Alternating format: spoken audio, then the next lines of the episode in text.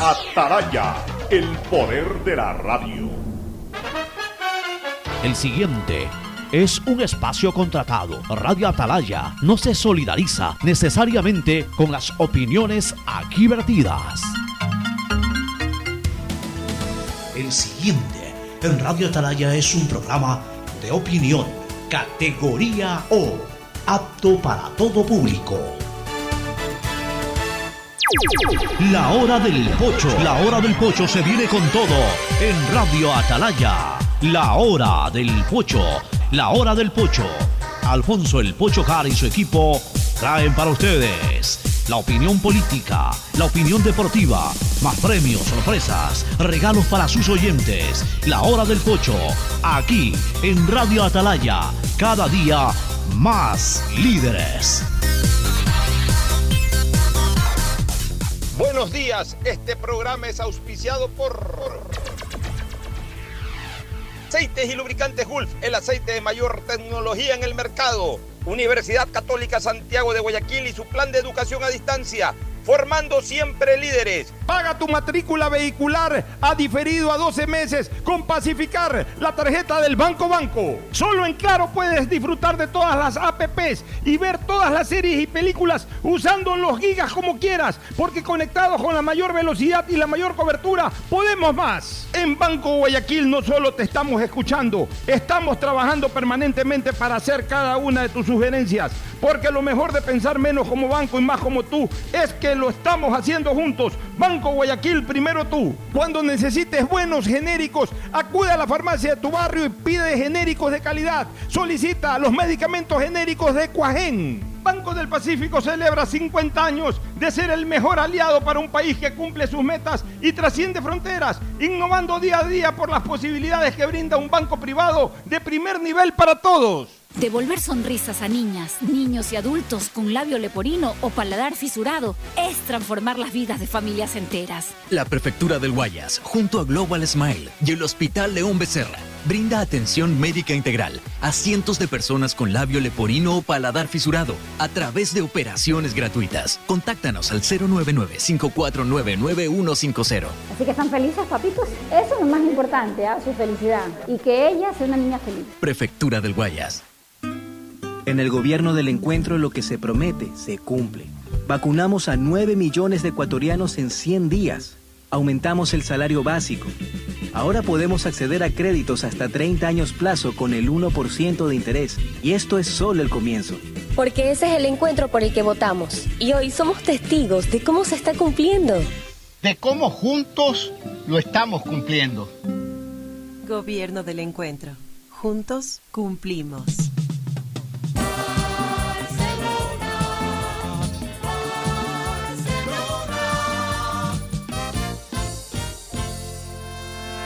Amarillo como el sol fue siempre tu color y tu nombre es el grito más torero del astillero. Once camisetas y por dentro un corazón que late al son del grande y del pequeño guayaquileño. Hoy tengo fiesta en el monumental porque juega Barcelona. Pero qué cosa sensacional. Dale, dale, Barcelona. Sobre la cancha no habrá rival. Porque gana Barcelona. Vamos con todo y hasta el final.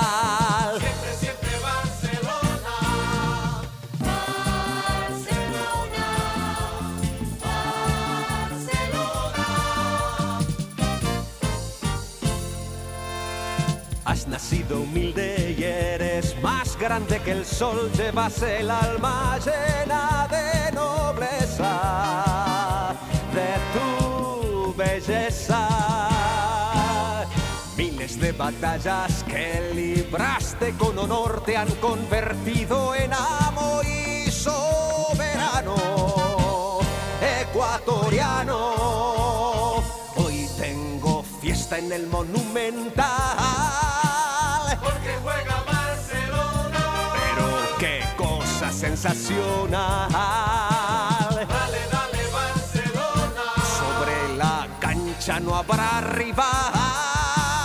Porque gana Barcelona. Vamos con todo y hasta el final.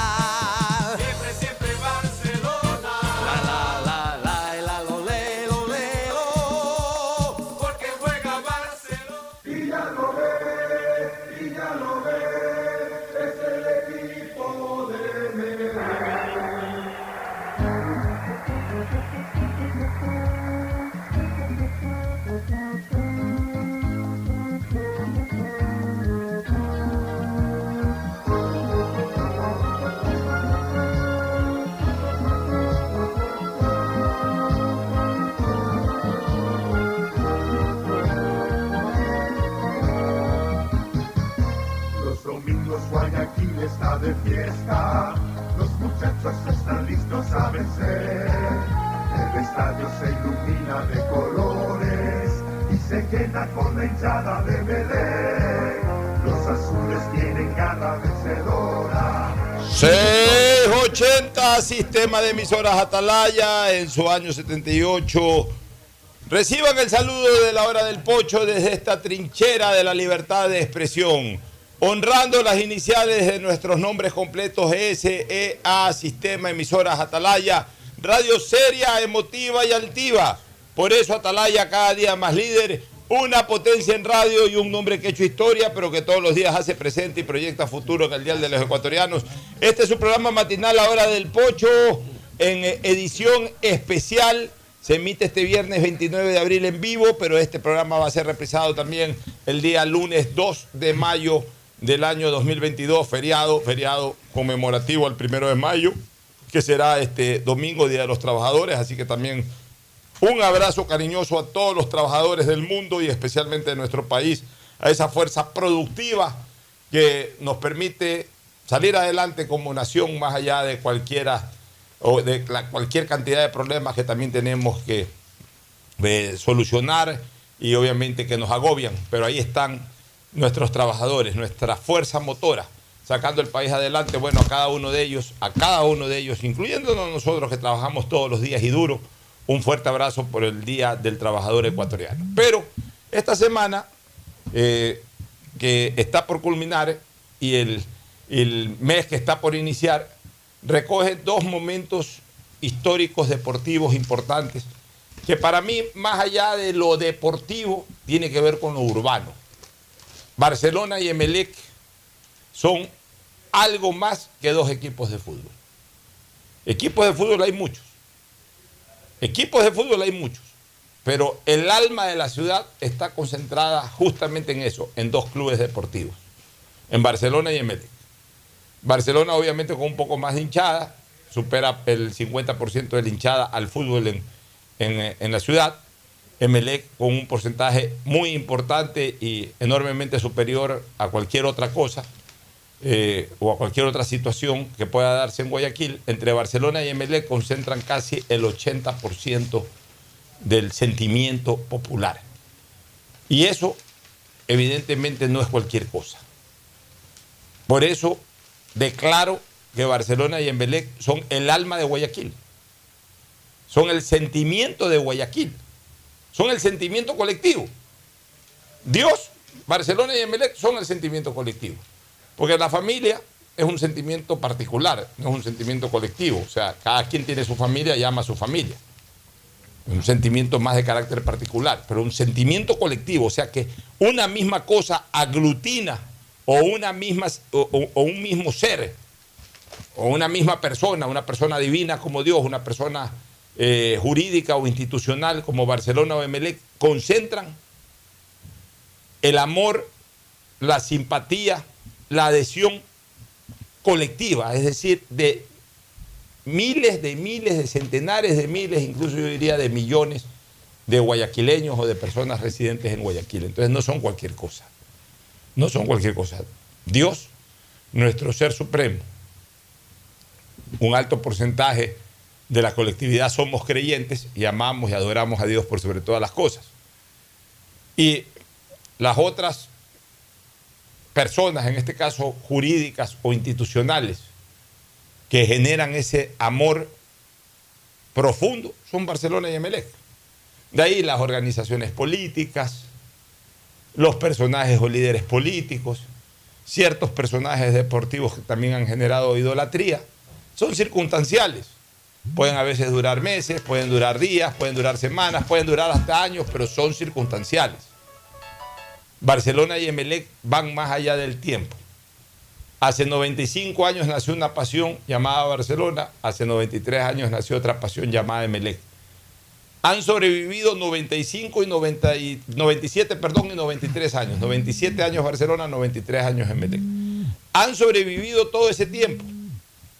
Y estoy absolutamente seguro que después de 300 años, nuestros descendientes de descendientes de descendientes seguirán yendo al estadio a alentar a Barcelona y a alentar al Emelec. Y se encontrarán con 50, 60 mil personas que al mismo tiempo hacen lo mismo y a millones de personas que por televisión o lo que exista en esa época después de 300 años también van a estar haciendo lo mismo. Entonces, se puede decir de que es un amor eterno que generan estas instituciones. Son el alma de Guayaquil. Me atrevo a decir, mientras exista Guayaquil, existirán Barcelona y Emelec. Y si, dejan de, y si deja de existir Guayaquil algún día, que espero que nunca ocurra, seguirán existiendo Barcelona y Emelec porque fuera de Guayaquil tendrán hinchada. Barcelona y Emelec, vuelvo a repetir, son el alma de esta maravillosa urbe huancavilca. El saludo de Fernando Edmundo Flores Marín Ferfloma al país. Fernando, buenos días. Buenos días con todo, buenos días, Pocho. Antes que nada me uno a ese saludo tuyo y a ese abrazo fraterno a todos los trabajadores de- del Ecuador por eh, eh, festejarse el primero de mayo, el Día del Trabajo. Eh, quiero decir también que debemos darle las gracias a ellos. Gracias por, por luchar día a día por un Ecuador mejor. Gracias por todo lo que están haciendo desde sus trincheras de trabajo para sacar adelante este país. En cuanto a lo de Barcelona y Emelec, es, es real lo que tú dices, Pocho. O sea, Guayaquil vive por Barcelona y Emelec. Guayaquil respira a través de ellos. Aquí puede haber la crisis que quieras, pero si uno de los dos, o si hay un clásico, si uno de los dos enfrenta un partido difícil, se olvidan de todo para, para apoyar al equipo de sus amores. Y es una tradición que se va convirtiendo también en herencia. Ya tú sabes, familias tales. No, esos son embelecistas, familias tales. Así no, esos es. son barcelonistas. Por ahí sale alguno que, desvía. claro, algunos que se desvían en el camino, pero, pero ya la familia se identifica con, con los colores de cualquiera de los dos equipos del astillero. Así que felicitaciones a los dos por sus aniversarios respectivos. Así es, mi querido Ferfloma. Este, eh, quiero, quiero ahora sí iniciar eh, el recuento de lo que ha sido la historia de Barcelona y Emelec. Le vamos a dedicar a Barcelona y Emelec, a hablar mucho de Barcelona y Emelec hoy, de su historia, básicamente. Ambos surgieron en la misma década, en la década de los 20, la década de mi padre. Mi padre nació con esa década, 1920, el nacimiento de mi señor padre. Ambos nacieron en la década en que se había celebrado el centenario, es decir, ambos nacieron en la primera década del bicentenario de la libertad de Guayaquil, Barcelona y Emelec. Nacieron en circunstancias distintas, pero con un eh, hecho peculiar inicial similar. Nacieron de una esencia extranjera. En el caso de Barcelona, que se fundó primero, surge de la llegada de una serie de jóvenes de descendencia catalana, española en general, pero especialmente catalana, que eran galladas de barrio, ¿no? como eh, solía ocurrir en esas épocas. Ahora con las burbujas ya no hay las galladas de, ba- de barrio, pero en esa época que a mí me tocó vivir, ¿quién no tenía una gallada en el barrio, Perfloma? ¿Quién no tenía una gallada en el barrio? Ahora son galladas de mall. Ahora son galladas de mall y ahora ya no son ni galladas. Ni ya- galladas. ya, eh, vivimos todos encapsulados realmente. Pero en esa época la gallada de barrio. Este, se reunían estos españoles o se reunieron estos españoles, seguramente jugaban lo que en esa época era el fútbol, o posiblemente algún otro deporte, o jugaban cartas, o se reunían para ir al cine, o para lo que sea. Pero un buen día decidieron fundar un club deportivo y ese día fue el primero de mayo de 1925. en una de las calles del astillero, eh, del llamado barrio del astillero, que se conocía así porque Guayaquil era, sigue siendo, o sea, Guayaquil toda la vida ha sido una ciudad portuaria. En esa época se producían muchas embarcaciones y justamente por ahí estaban los astilleros. Los astilleros estaban en esa zona de Guayaquil. Estaban en esa zona de Guayaquil, por eso esa era la tradicional eh, barriada del astillero. Entonces, eh, ahí se funda Barcelona con, con estos españoles, Eutimio Pérez y una serie de personajes que recogen perfectamente la historia. Eh, arman, eh, arman una especie de lista de dirigentes y fundan eh, este querido club, que, en ese momento era simplemente una iniciativa de barrio. Y le pusieron Barcelona, justamente pues en homenaje a toda esa esencia española que tenían algunos de los que ahí fundaron el club, porque no todos eran descendientes españoles, pero algunos sí. Y la- las personas que impulsaron la fundación de este club incluso habían traído indumentaria de España para, para entregárselas a los primeros jugadores del primer equipo que se pueda armar de entre ellos mismos. Entonces le pusieron Barcelona, en homenaje a la ciudad condal de Barcelona, España. Y este equipo comenzó a jugar distintos torneos de esa época. Para ese tiempo no habían ni campeonatos amateur eh, formales como tal, ni tampoco, ni mucho menos, ningún tipo de torneo profesional. Simplemente pues habían los torneos barriales, habían los torneos eh, relacionados con las ligas comerciales y otras cosas más en donde estos equipos podían participar. Antes de la fundación del Barcelona, Guayaquil ya como ciudad pues recibía el servicio de la eh, energía eléctrica por parte de una eh, compañía norteamericana que era justamente la que administraba el servicio de energía eléctrica en la ciudad de Guayaquil. Y esa compañía, eh, no recuerdo exactamente el nombre de la compañía que, administraba, pero, pero la empresa distribuidora de energía se llamaba Empresa Eléctrica del Ecuador. Y el gerente de la Empresa Eléctrica del Ecuador, es decir, eh, de esta compañía extranjera, de esta compañía norteamericana que administraba eso, el gerente de la Empresa Eléctrica del Ecuador era ni más ni menos que un gringo, de un, norteamericano grandote, de un metro noventa de estatura, fortachón, que se llamaba George Lewis Capwell. Era el gerente. Y obviamente era un hombre pues, que manejaba muy bien desde lo ejecutivo la empresa eléctrica, pero al mismo tiempo eh, le encantaban los deportes. Entonces, eh, eh, la empresa eléctrica tenía su sede también en la zona del astillero, en lo que hoy podríamos decir es la calle, y en ese, en ese tiempo tenían otros nombres, pero lo que hoy es la calle Chile con... eh, Chile con Argentina. Chile con Argentina sería. La calle Chile con. No, no, la calle Eloy Alfaro. La calle Eloy Eloy Alfaro. Alfaro, la- Eloy perdón, la calle Eloy Alfaro. La calle Eloy Alfaro con Argentina. eh, eh, San Martín, no, Argentina. sí, la calle Eloy Alfaro con Argentina, por ahí. Por ahí. Todavía queda la, la empresa eléctrica del Ecuador. Lo que no conozco es si todavía ofrece algún servicio relacionado con el suministro de energía o simplemente quedó la sede o, o vendieron esa sede, eso sí realmente no lo sé porque no, no he ido nunca más por ahí. Pero en esa, en esa empresa se construyó una piscina.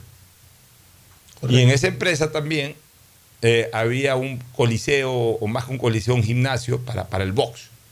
Entonces, la gente de la barriada iba a nadar a la piscina de la empresa eléctrica Era, era un club pequeño ahí. eh, eh, era un club pequeño y obviamente eh, muchos que tenían afición por el box iban a boxear. Y siempre el que los recibía para boxear era Capwell. Y por supuesto, para poder ir a boxear ahí, primero tenían que someterse a una pelea, a un combate con el propio gringo Capwell. Tenía también ahí un sitio donde había unas mesas de billar. O sea, una- un, Un club barrial. Un club, un club pequeño. de- Un club barrial, básicamente para el barrio. Guayaquil era una ciudad en esa época que no debe haber pasado de 150 mil habitantes en toda la Claro, ciudad de Guayaquil. Bueno, entonces, de esa manera surge eh, esta afición por el deporte dentro de la empresa eléctrica. Y, y bueno, para esa ocasión también ya se desarrollaban los campeonatos o las ligas comerciales de Guayaquil. Es decir, el comercio de Guayaquil se organizaba increíble. Ahora no lo hacen, lo hacían hace 93 años. Se organizaban campeonatos, o antes, incluso más tiempo, hace 97 años, porque Incluso antes de la fundación del Barcelona, en el año 1924, ya en una de esas ligas comerciales participa el equipo de la empresa eléctrica. Y ese equipo juega con el nombre de Emelec, Empresa Eléctrica del Ecuador.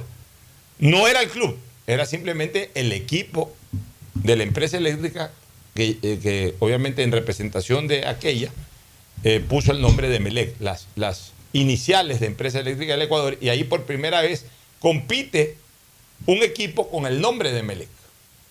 E incluso queda campeón de esa liga comercial, ese equipo de la Empresa Eléctrica del Ecuador. Pero no se funda el club todavía. Simplemente Por eso, es que, por eso es que dicen que fue campeón antes de nacer. Por eso que dicen que fue campeón antes de nacer. Entonces, mientras todo eso se daba, el deporte iba cogiendo mucho apogeo al interior de la empresa eléctrica. Barcelona se funda en 1925 y en 1929 George Lewis Capwell, que ya era consciente de todo ese eh, desarrollo deportivo al interior de su empresa, de boxeadores que iban ahí, se comenzaban a preparar, de futbolistas que ya habían armado un equipo y habían quedado campeones, eh, de nadadores que ya se lanzaban a las piletas y que ya eran verdaderas promesas dentro de este tipo de competencias. Y me imagino yo, en el American Park o en algún lugar, en alguna cancha amplia, eh, Capwell también comenzó a desarrollar su deporte favorito, que era el béisbol. Seguramente ahí se llevaba a, a gente de la Él jugaba en el equipo. jugaba. Él él jugaba jugaba en el equipo de béisbol. pues le encantaba el deporte a- al, al gringo Capwell.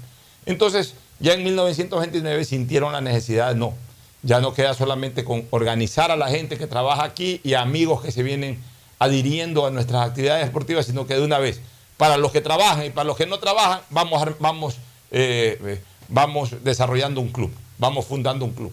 Y ahí es cuando un 28 de abril del año 1929 oficialmente se funda el Club Sport Emelec, cuya cuyo nombre surge justamente de las iniciales de las dos primeras letras de estas tres palabras, Empresa Eléctrica del Ecuador. Em, el LEC, Empresa Eléctrica del Ecuador.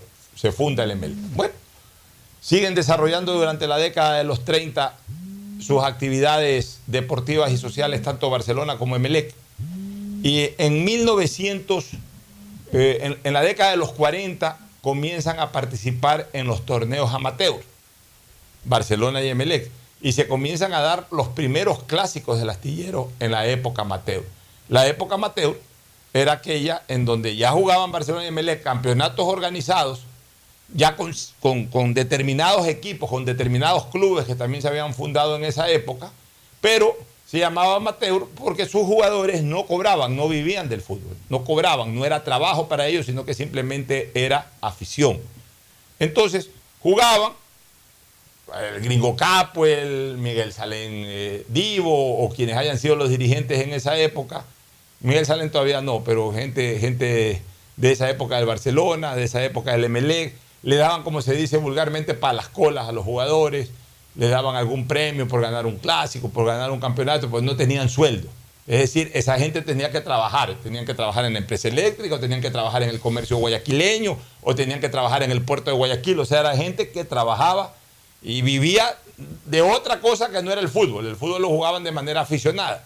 Entonces tampoco podían entrenar todos los días, no había pues las exigencias profesionales del día de hoy o de hace muchos años atrás, sino que se acomodaban ahí para poder entrenar y para poder ir a jugar los domingos o cuando se les programaba partidos de fútbol. Y así se desarrolló la época amateur.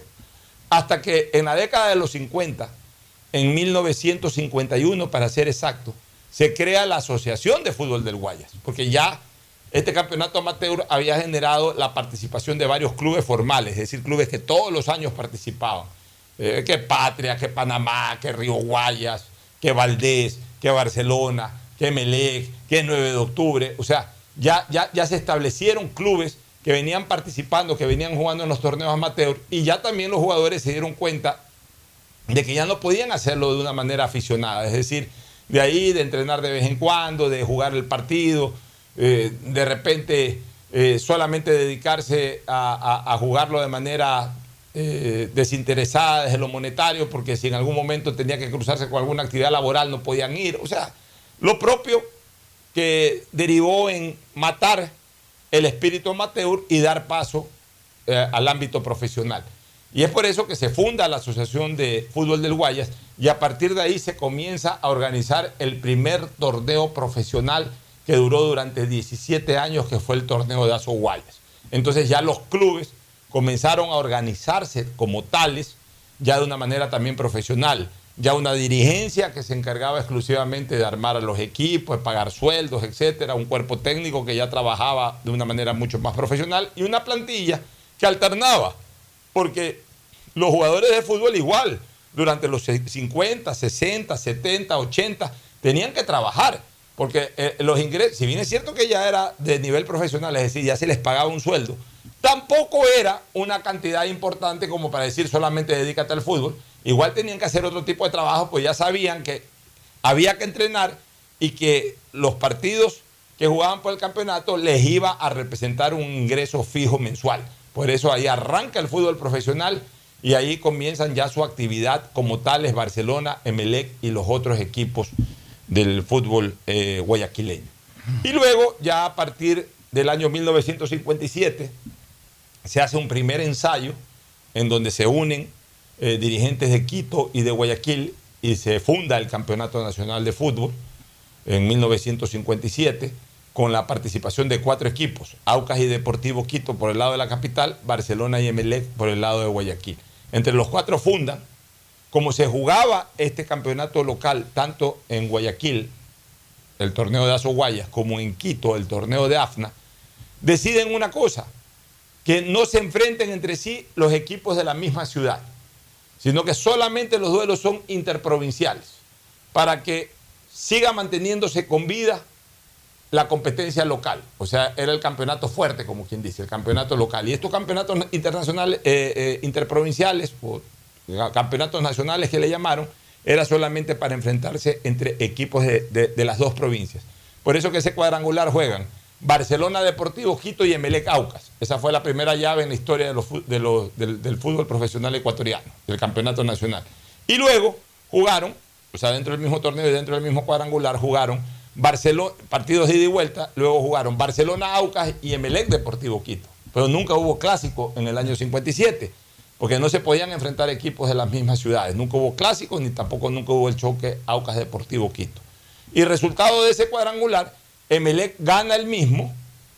Eh, Emelec gana el mismo porque Emelec fue capaz de empatar un partido con, con el Aucas y ganar su partido en casa. En cambio, de hecho, el, el debut de Melén en campeonatos nacionales fue contra Aucas en Guayaquil, al que lo derrotó 2-0. Lo derrotó 2 a 0 y después empató, me parece, en Quito contra el Aucas, mientras que Barcelona ganó, eh, eh, eh, empató su par- per- perdón, perdió su partido en Quito. El debut de Barcelona no fue auspicioso, perdió 2 a 1 en Quito. Los dos goles del Deportivo Quito los hizo Ernesto Guerra Galarza y el gol de Barcelona lo hizo Ruperto Reves Patterson este, en el primer partido de Barcelona y luego Barcelona no pudo ganarle su partido, no, le ganó su partido a Deportivo Quito, pero en los choques contra el Aucas Barcelona sacó un empate por ahí, mientras que Emelec terminó sacando un punto más que Barcelona. Y eso originó de que Emelec gane su primer campeonato nacional. ¿Qué pasó después de eso? El 58 y el 59 no se pusieron de acuerdo los equipos eh, guayaquileños con los quiteños y se volvió a suspender el campeonato nacional. O sea, no- más que se suspendió, De hecho, digamos, no, esos- no, no, no De continuó. hecho, en esos dos años fue bicampeón patria en, en las Oguayas. Ya, eh, en los años Su 58. famoso cara sucia. En los años 58 y 59 no, no, no hubo competencia. No hubo competencia. Simplemente de- decidieron que continúen los, los campeonatos locales en Guayas y en Pichincha. Como bien dice Fernando Patria, los años 58 y 59 fue bicampeón del fútbol guayaquileño. Y el 60 se vuelven a reunir este, los, los equipos a nivel nacional. Ya se incluye en el campeonato de 1960 un equipo ambateño, el Macarán Ambato. Y, y también por ahí se incluyó algún equipo manavita. Si no fue el 60, fue el 61, los estiradores navales Jugadores navales de Manta. de Manta. Y, y bueno, y comienza a ampliarse un poco más la película esto de, de- de- de- de un concepto nacional. Ya, ya se metió Ambato, ya se metió eh, el fútbol manavita. Y por supuesto, tres o cuatro equipos de Guayaquil, tres o cuatro equipos de Quito, ya no solamente fueron Barcelona y Emelec, ni Aucas ni Deportivo Quito, ya aparecieron, Ya apareció Patria eh, y apareció Everest en el campeonato de 1960. En Quito también ya apare- aparecieron algunos equipos. ¿Y eso que originó? De que ya se juega un campeonato eh, un poco más voluminoso, es decir, con una mayor cantidad de equipos, pero manteniendo la misma esencia, que no se enfrenten equipos de Guayaquil con los de Quito. Perdón, que no se enfrenten equipos de la misma ciudad.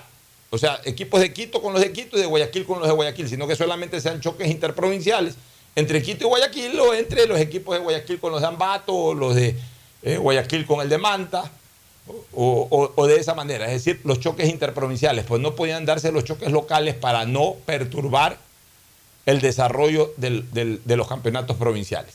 Y así fue el año 60, en donde se proclama por primera vez campeón Barcelona.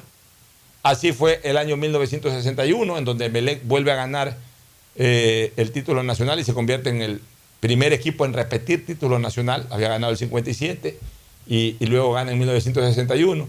Y en 1962 se, se- se- se da algo peculiar, que en algún momento tenía que darse, Fernando. En algún momento tenía que darse, en que tenía que romperse ese criterio que no podían enfrentarse equipos de la misma ciudad. Y si bien es cierto que no se programó juegos entre equipos de la misma ciudad, en un momento determinado la competencia obligó a enfrentarlos. Porque terminaron el campeonato con igualdad de puntos, aunque con mejor gol diferencia del Everest que Barcelona. Entonces, ¿qué dijeron los organizadores? No está estipulado que, que quede campeón el equipo con mayor gol diferencia, sino que está estipulado que quede campeón el equipo con más puntos. Pero como igualaron en puntaje y el gol diferencia no marcaba el desequilibrio para dar el campeonato directamente, tomaron la decisión de jugar un partido adicional al que se le llamó eh, la, finalísima del campeonato. Pero con una particularidad. Tenía que jugarse un solo partido. Si ganaba Barcelona, el campeón era Barcelona. Si ganaba el Everest, el campeón era el Everest. Pero si empataban, el campeón era Everest, porque ahí sí se le hacía valer el gol diferencia. Y se jugó por primera vez en la historia de los campeonatos nacionales el primer partido entre equipos del mismo patio. Barcelona y Everest definieron el campeonato de 1962. Fue la primera vez que jugaron equipos del mismo patio. Y en ese partido extra, o sea, en ese partido fuera del calendario organizado, ese cotejo terminó uno a uno y con ese empate el Everest se coronó campeón del fútbol ecuatoriano porque había tenido mejor gol diferencia a lo largo del torneo que Barcelona. Y claro, como ya en 1962 se rompió esa dietatura, se rompió ese esquema de que no se podían enfrentar equipos de la misma ciudad, ya desde 1963 se adoptó pues de que todos los integrantes del campeonato nacional jugaban entre sí, sean o no del mismo patio, y es por eso que en 1963 se juega por primera vez un clásico del astillero por campeonatos nacionales de fútbol. Fue eh, la primera ocasión en que se enfrentaron Barcelona y Emelec. El 63 quedó campeón Barcelona. El 64 se produce un hecho inusual. Es el único año en que Barcelona, Emelec y el fútbol de Guayaquil no participan en un campeonato nacional. Se producen grietas, eh, discusiones, discrepancias entre la dirigencia guayaquileña y la dirigencia del fútbol ecuatoriano. Guayaquil decide no participar en ese campeonato, juega su campeonato local. Obviamente eso merma el interés a nivel nacional, pero igual se desarrolló el campeonato nacional. Es más, el día que se definía el campeonato local entre Barcelona y Emelec el año 64, se definía el campeonato de Azo Guayas. Ese día comenzaba el campeonato nacional sin mayor promoción, sin bombos y platillos. Campeonato nacional que lo ganó el Deportivo Quito. El Deportivo Quito ganó por primera vez, eh, eh, eh, digamos, fue la primera vez que el fútbol capitalino, aprovechando la ausencia del balompié guayaquileño, fue la primera ocasión en que el fútbol capitalino ganó un torneo nacional con el Deportivo Quito. Pero antes de eso, Pocho, para ir con historia, en, el, en 1962 se produce el debut en Copa Libertadores. Se produce el debut de Copa Libertadores. Bueno, el debut de Copa Libertadores se produjo el año 1961. No, me refiero a Emelec, que estamos hablando de... Ah, ya, no, en, en términos generales, no. La Copa Libertadores arranca en 1960, se funda en el 1960. El primer autor de un gol en Copa Libertadores fue un ecuatoriano, Alberto Spencer, que tenía poquísimo tiempo de haber llegado a, a Peñarol. Y además fue el primero en anotar más de un gol en un partido. En un En ese mismo partido de debut, al Wilstermann cuatro. de Cochabamba le mete cuatro goles. O sea, de entrada Alberto Spencer marcó su sello ahí en Copa Libertadores de América. Pero ninguno de los equipos, o sea, como no hubo campeonato del 59, no, No eh, hubo- Ecuador no no pudo tener representantes en el 60. En el 60, como Barcelona ya había quedado campeón, se había reanudado el campeonato nacional, Barcelona juega el campeonato, de la Copa Libertadores del 61 frente al Independiente de Santa Fe de. Bogotá y le fue mal a Barcelona. Y en el 62, ya como campeón del 61, va Emelec y le va bastante bien, por lo menos en un partido que es histórico y Pero es recordado, que la famosa... Emelec, Emelec entra ahí en, en un grupito. Emelec debuta en Copa Libertadores el 17 de febrero de 1962 enfrentando a Millonarios de Colombia y lo derrota 4 a 2. Lo derrota 4 a 2. De ahí y luego le gana a Universidad de Chile le el gana famoso Universidad 7 a 2. de Chile con 7, 7 a 2 Iba con perdiendo 5 goles de, de- Machito Raimondi. Raimondi. Iba a los perdiendo- 20 minutos iba perdiendo 2 Iba perdiendo 2 a 0 y después Emelec con goles de Raimondi en cinco ocasiones, Vicente Lecario, creo que Bolaños el otro. Este, an- eh, con esos goles, Emelec le metió una goleada histórica a la universidad. Fue la primera goleada del fútbol ecuatoriano a nivel internacional. Antes al fútbol ecuatoriano siempre lo goleaba. Bueno, entonces, eh, volviendo a la historia, el 65, Emelec eh, eh, y, y todos los equipos guayaquileños retoman su participación en el campeonato nacional y Emelec se proclama campeón de la mano de Fernando En el Pasternoster. 75 Emelec fue campeón invicto. Claro, fue campeón invicto eh, y, ahí se arma el famoso equipo. Bueno, realmente ya el del 62 se lo comienza a conocer. No, pero el del Ballet Azul fue el es, de Paternoster. es el de Pasternoster, es el del año 1965. Barcelona. Pero no, a ver, a ver. Es que, es que uno se confunde un poco porque los cinco Reyes Magos fueron antes. Pero el Ballet Azul es el de Pasternoster. Pero el ballet azul es el de Paternoster. Los cinco Reyes Magos, esa famosa delantera El del Balseca, 61. Bolaño, Rafa, Raimondi y el Pidio Ortega. Es el del 61, que- que, lo dirige Mariano Larraz, que era el técnico del Emelec, un exjugador de Emelec que había sido campeón en el año 57. Correcto. Ya, el año 65, ya de la mano del marqués Fernando Pasternoster, considerado el mejor eh, eh, técnico de la historia del Emelec, y con ese ballet azul, en donde buena parte del equipo del 62 más otros eh, arman un equipo sensacional, Emelec lo gana y lo gana de manera invicta, era un equipazo. El 66, Barcelona, que al comienzo siempre iba atrás de Emelec, dándole alcance a la Emelec en títulos. 57 Emelec fue campeón, el 60 Barcelona lo empató. El 61 Emelec marcó la diferencia, luego eh, el 63 Barcelona lo empató. El 65 Emelec nuevamente se pone adelante en número de títulos, el 66 Barcelona nuevamente lo alcanza. Y es recién a partir del 70 en que Barcelona se comienza a despegar de Emelec. El 66 Barcelona pues que tenía un equipazo, Moacir Pinto, Canario Espinosa, Félix Lazo, Guacho Muñoz, este, los brasileños que jugaban en esa época, Helio Cruz, un, un equipazo, Vicente Lecaro, Luciano Macías, Alfonso Quijano, Pablo Ansaldo, todo ese gran equipo, Clímaco Cañarte, todo ese gran equipo de- de Barcelona le permite al equipo amarillo obtener el título del 66. Y de ahí, entre el 67 y 69, vienen participaciones internacionales de Barcelona y Emelec, pero recién ahí, ya con los equipos de Guayaquil en la cancha, se produce el primer, eh, eh, el primer, eh, la primera crisis de resultados del fútbol guayaquileño. Se produce tres años en que Quito toma la posta. El 67, el primer campeonato del Nacional. El 68, el segundo campeonato del Deportivo Un Quito. Y el 69, el primer campeonato de Liga Deportiva Universitaria de Quito. Ahí se produce una crisis de resultados para el fútbol de Guayaquil en donde se obtuvieron vicecampeonatos, pero no se pudo, no se pudo eh, volver. eh, fue la primera vez en que además, ya con los equipos en la cancha, Guayaquil no podía ganar un campeonato. Porque hasta el 66, entre el 57 y el 66, salvo el 64, que ya lo explicamos, que los equipos de Guayaquil no estaban en el campo de juego, que no participaron en esa competencia, de ahí en todos los otros campeonatos los ganó el fútbol guayaquileño. Pero es entre el 67 y el 69 en donde se produce la primera crisis de resultados. Una vez planteado así de manera panorámica la participación de Barcelona y Emelec en los años 60, finales de los 50 y 60, ahora sí vamos a recordar ya en detalle tanto de Emelec como de Barcelona, los grandes equipos y los grandes jugadores de la década de los 60. ¿A qué jugadores recuerdas tú de Emelec y a qué equipos de Emelec recuerdas de los años 60? Eh, mucha gente desconoce cuál es el jugador que más títulos ganó con Emelec.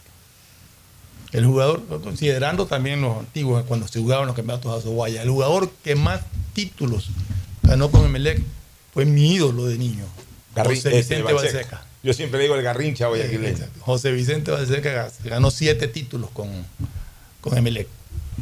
Es el jugador con más títulos de Melec y el goleador histórico de Melec. Es Carlos Alberto Juárez, que Rafa. también. Ah, no, Juárez, Perdón, Juárez, Juárez, Juárez en general. En general. Pues que también es el goleador de, de Melec en campeonatos nacionales y en torneos internacionales. Es el goleador de todo. Es el Cristiano Ronaldo de. Sí, exacto, es el goleador de todo. Eh, bueno, allá en los años 60 era el flaco Rafa, pues el que hacía. De los 60, ¿qué es lo que más recuerdas tú? Bueno. que además fueron los primeros años de tu ida a los estadios. De mí a los estadios, sí. Eh, yo recuerdo el campeonato del 57 muy.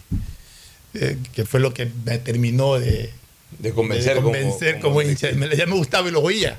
Lo oía por la radio, porque en ese entonces oíamos mucho la radio. Lo oía por la radio. Los Sí, pues ahí no había televisión. No en ninguna televisión, época de los años 50 y 60 había nada Ahí de no había televisión. Ahí o ibas al estadio O escuchabas o radio. la radio. Como era demasiado pequeño para ir al estadio, no tuviera quien me llevaba ni nada, entonces oía por radio los. Como decía, o como alguna partidos. vez contó Alcides, incluso, por ejemplo, en ciertas, en, en barrios o en parroquias o en lugares eh, eh, eh, un poquito alejados del agro, la gente iba a las tiendas, porque tampoco no es que todo el mundo tenía radio. No, no, no. Iban, iban eh, a, a una tienda determinada, en una tienda, escuchaban el Y se partido. tomaban su cerveza y y ahí se concentraban en la tienda escuchando el partido Exacto. por radio y tomándose su cerveza. Lo, que hoy, lo que hoy hacemos viendo por televisión, que vamos al Chile, que vamos a lo de aquí, que vamos a lo de allá, a ver en pantallas. En esa época también la gente reaccionaba igualito, pero iba a, Ah, una no, tienda a escuchar el partido. En la tienda del barrio. Ahí escuchaba, ahí el tiendero tenía una radio, prendía la radio y la gente escuchaba el partido. Exacto. Entonces escuchaba mucho el partido por la radio y me acuerdo de, de Mariano de Arras y de otro jugador extraordinario que tuvo por acá, Jorge Larraz, que eran Claro. hermanos, pero Jorge Larraz se fue a España a jugar. Sí, a después se fue a Unión España. Deportiva Las Palmas, si no me equivoco. Donde ¿Qué jugadores tú de- destacarías de la década de los 60? De Desde el arco hasta la delantera. Bueno, en el De los arqueros, por ejemplo, de Melé, que tú recuerdes de la década de los 60. Juli Mayereyer. Ya, Mayeredia. No lo, no lo toquemos a García, porque García ta- tapó un par de años finales Sí, ese década, el- el- volvió que- en se fue 70. a Uruguay y regresó a los 70. A, a García lo vamos a tocar más en la década de los 70. Eh, Ahí para ti, Juli Mayeredia. De lo que me acuerdo. Y, y, y de ambos, ¿con cuál te quedas? Eh, em, con Mayereyer. El candado Mayeredia. El candado. Que había venido de la selección paraguaya, había jugado el Mundial del 58. Pero Juli también era muy bueno. No le fue muy bien en el Mundial del 58. Le hicieron siete Lo goles, golearon, parece sí. que Hungría o Alemania. Tuvo Hungría me una parece. que- goleada se aguantó, pero, pero, pero No, no, Francia. Francia le hizo siete Mayereyer goles. era un arquerazo. El candado, una ubicación extraordinaria. Era tipo. Era un gran, era un gran arquero. un- Ya, de los defensores que recuerdas en la década de los 60. A ver, marcadores de derecho. Eh, bueno, estaba. Ahí hay, hay- hay algunos. por Porque acuérdate que en los 60 además se usaban otros sistemas de juego. Claro. No, no, no, no, no toda la década No. era de línea de cuatro. O sea, MLE jugaba con la famosa línea de línea de tres. tres. La famosa línea de tres. Eh, la, la MW. ¿no? Era Argüello, Cruz Ávila y Uvilla. Claro. Pero después estuvo Romanelli y también estaba Landazuri. Y por el otro lado estaba Felipe Mina. Felipe Mina, que Pues, fue seleccionado Exacto. ecuatoriano en la eliminatoria del Exacto. 65. Y en el centro de la saga, pues, el maestro, José María Pires. Que vino del Deportivo Quito. Que vino del Y Deportivo. proveniente primero del Colo Colo. Correcto. Ya, Eladio Leis había sido una de las grandes figuras de los en la década 50, de los de los 50, 50. Y, y- y finales de los 40. Correcto, sí. Ese fue al comienzo de los 50 en la década. Ya, de, de mediocampistas que tú recuerdas de Melec. Bueno, una dupla inolvidable, Cachito Magri y, y el Trompudo Pineda. Trompudo Pineda. Cachito Magri era un jugador extremadamente elegante. Era muy era un crack, Cachito. Me contaba mi padre que era un jugador elegantísimo. Sí, sí, Cómo paraba la pelota, cómo organizaba el medio campo. Y, el Trompudo Pineda era más bien bravo, ¿no? Tenía un cañón en la pata. Y tenía un cañón. tenía en un en la cañón pata, en la como pata. se dice. Así. Y de ahí tenemos entre los principales delanteros de Melé de la década de los 60, tenemos la famosa... Los cinco Reyes Magos. eh, eh, claro, la famosa fórmula de los cinco Reyes Magos. Balseca, Bolaños, eh, Rafo, Raimondi y el, y el- Pibe y el- Ortega. y el pibe Ortega. Pero, Pero también, también, tenía por allá que Moscol y llegó a tener a Clemente de la Torre en esa década. Moscol Primero arrancó- Clemente de la Torre. Bueno, pero Moscol arrancó como, como puntero, pero terminó de marcador. Terminó como marcador izquierdo. De la Torre era un jugador que nunca se, nunca se ganó la titularidad por. Pero tenía un Pero cañón tenía también un cañón en la pierna. Zurdo también. Como todo zurdo que pateaba duro. Y el Pibe Ortega, pues, y era el un de- Ortega, y que también tenía otro cañón en la pierna. Como tú jugador. decías, en algún momento lo viste a Elia Juárez y fuiste a pedir la foto por el Pibe Ortega. Sí, sí, sí. sí, Y se emocionó el Pibe Sí, Ortega. Yo que lo ya- quería mucho al Pibe Ortega. Tú, Es que yo entré al Capoli y veo a este par de leyendas, pero al Cookie, todo el mundo, Cookie, una foto, todo, o sea, presentismo todo de la presentismo de la gente. Y yo lo vi ahí al Pibe Ortega, y yo al Pibe Ortega, pues, con todo lo que nos hizo vivir a mí, sobre todo desde de, de joven, yo fui directo donde el Pibe eh, a decirle, Pibe una foto, y se sorprendió y se tomó feliz la foto. sabes que yo fui muy amigo del Pibe Ortega. Falleció hace pocos años atrás. A mí me daba mucha pena porque yo a veces lo veía en la calle con una fundita. O sea, el, el- el Pibe murió en una extrema pobreza, pero sí, sí, sí le, le fue muy dura su, su parte final de la vida y no tan final, yo diría que sus últimos 20 o 30 años. De hecho, los jugadores de esa época Ah, sí. terminaron pobres como jugadores de fútbol y después les, les fue mucho más difícil ganarse el centavo, entonces siempre fue gente pobre. El Pivo Ortega había jugado en la Fiorentina de Italia. En Italia, O sea, no claro. estamos hablando de que es un jugador que ahí Y vino, vino a Liga Quito. vino con, con un pan- con un pantalón y una camisa de Argentina. No, vino a la Liga de Quito y de la Liga de Quito vino al Emelec, este, pero fue jugador de la Fiorentina de Italia. Y fue este, eh, durante muchos años eh, vivía ahí en los bajos de la Federación Deportiva Nacional del Ecuador, la Fedenador. Ya. Y que, que después se convirtió en Federación Ecuatoriana de Fútbol. Por ahí vivía, ahí vivía, ahí le habían dado un cuartito. O sea, realmente la, la- la- la parte final de la vida del Pibe Ortega fue bastante, pues bastante humilde, pero un, un gran tipo, un gran tipo indiscutiblemente. nombrar así otros jugadores, pero sin entrar en mucho detalle, pero que marcaron historia. Hay uno que sí quiero destacar, que ¿A cuál marcó historia y que, y que tuvo un rival demasiado fuerte en su puesto. Yo a Galo Pulido, uno de los jugadores más elegantes que vi jugar.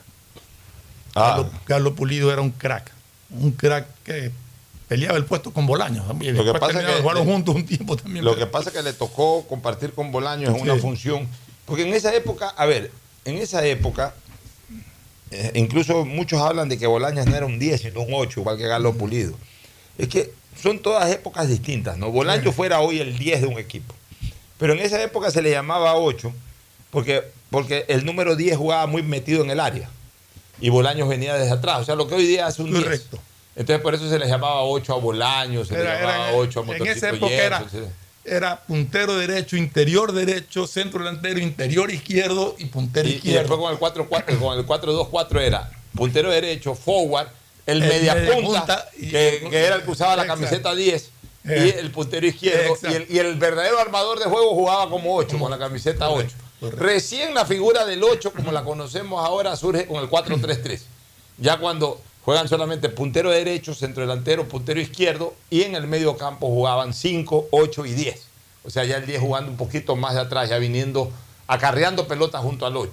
Entonces, y, y eso fue a partir realmente del Mundial de Alemania 74, en donde cuando se armó la famosa media cancha holandesa, especialmente de Nesken con, con, con Cruyff, Nesken era el 8, 10, eh, eh, eh, Cruyff era el 10, ya armaban juegos desde más atrás, entonces ahí ya comenzó a estructurarse esto del 4-3-3. Eh, pero bueno, eso Sí, cuanto... otros jugadores más ahí que sí vale la pena mencionarlos rapidito, rapidito. Eh, Delgado Mena. Delgado eh, Mena, el Manavita, puntero derecho. Bolívar Merizalde. El- Oscar uno de los mejores interiores que ha habido, Así es, Bolívar un Merizalde. abrazo también. Y Oscar Lencina, que era un puntero izquierdo argentino que reemplazó a, al Pibe Ortega en ese entonces. Eh, por nombrar algunos, el Colorado Raimundo. Raimo- y- no, no Raimundo, eh, no era el Colorado, era el otro. Era, Este- el que había Raimundo y Raimundo. Raimondo. Raimundo, este era Raimundo. También este había un jugador paraguayo muy bueno, un centro delantero paraguayo. Abelino Guillén. Abelino Guillén. Abelino Guillén era un- también muy buen jugador. El- el Eustaquio Claro Santander. Ah, ese. Se Gran me estaba olvidando de Eustaquio Claro Santander, de uno de los jugadores con mayor potencia en el remate que he visto yo. Ese era 5 o, Uruguayo cinco, o- a veces jugaba de central a veces- también. pero- pero era y, cinco, Melec básicamente. tenías- y Lucio Calonga. Lucio Calonga.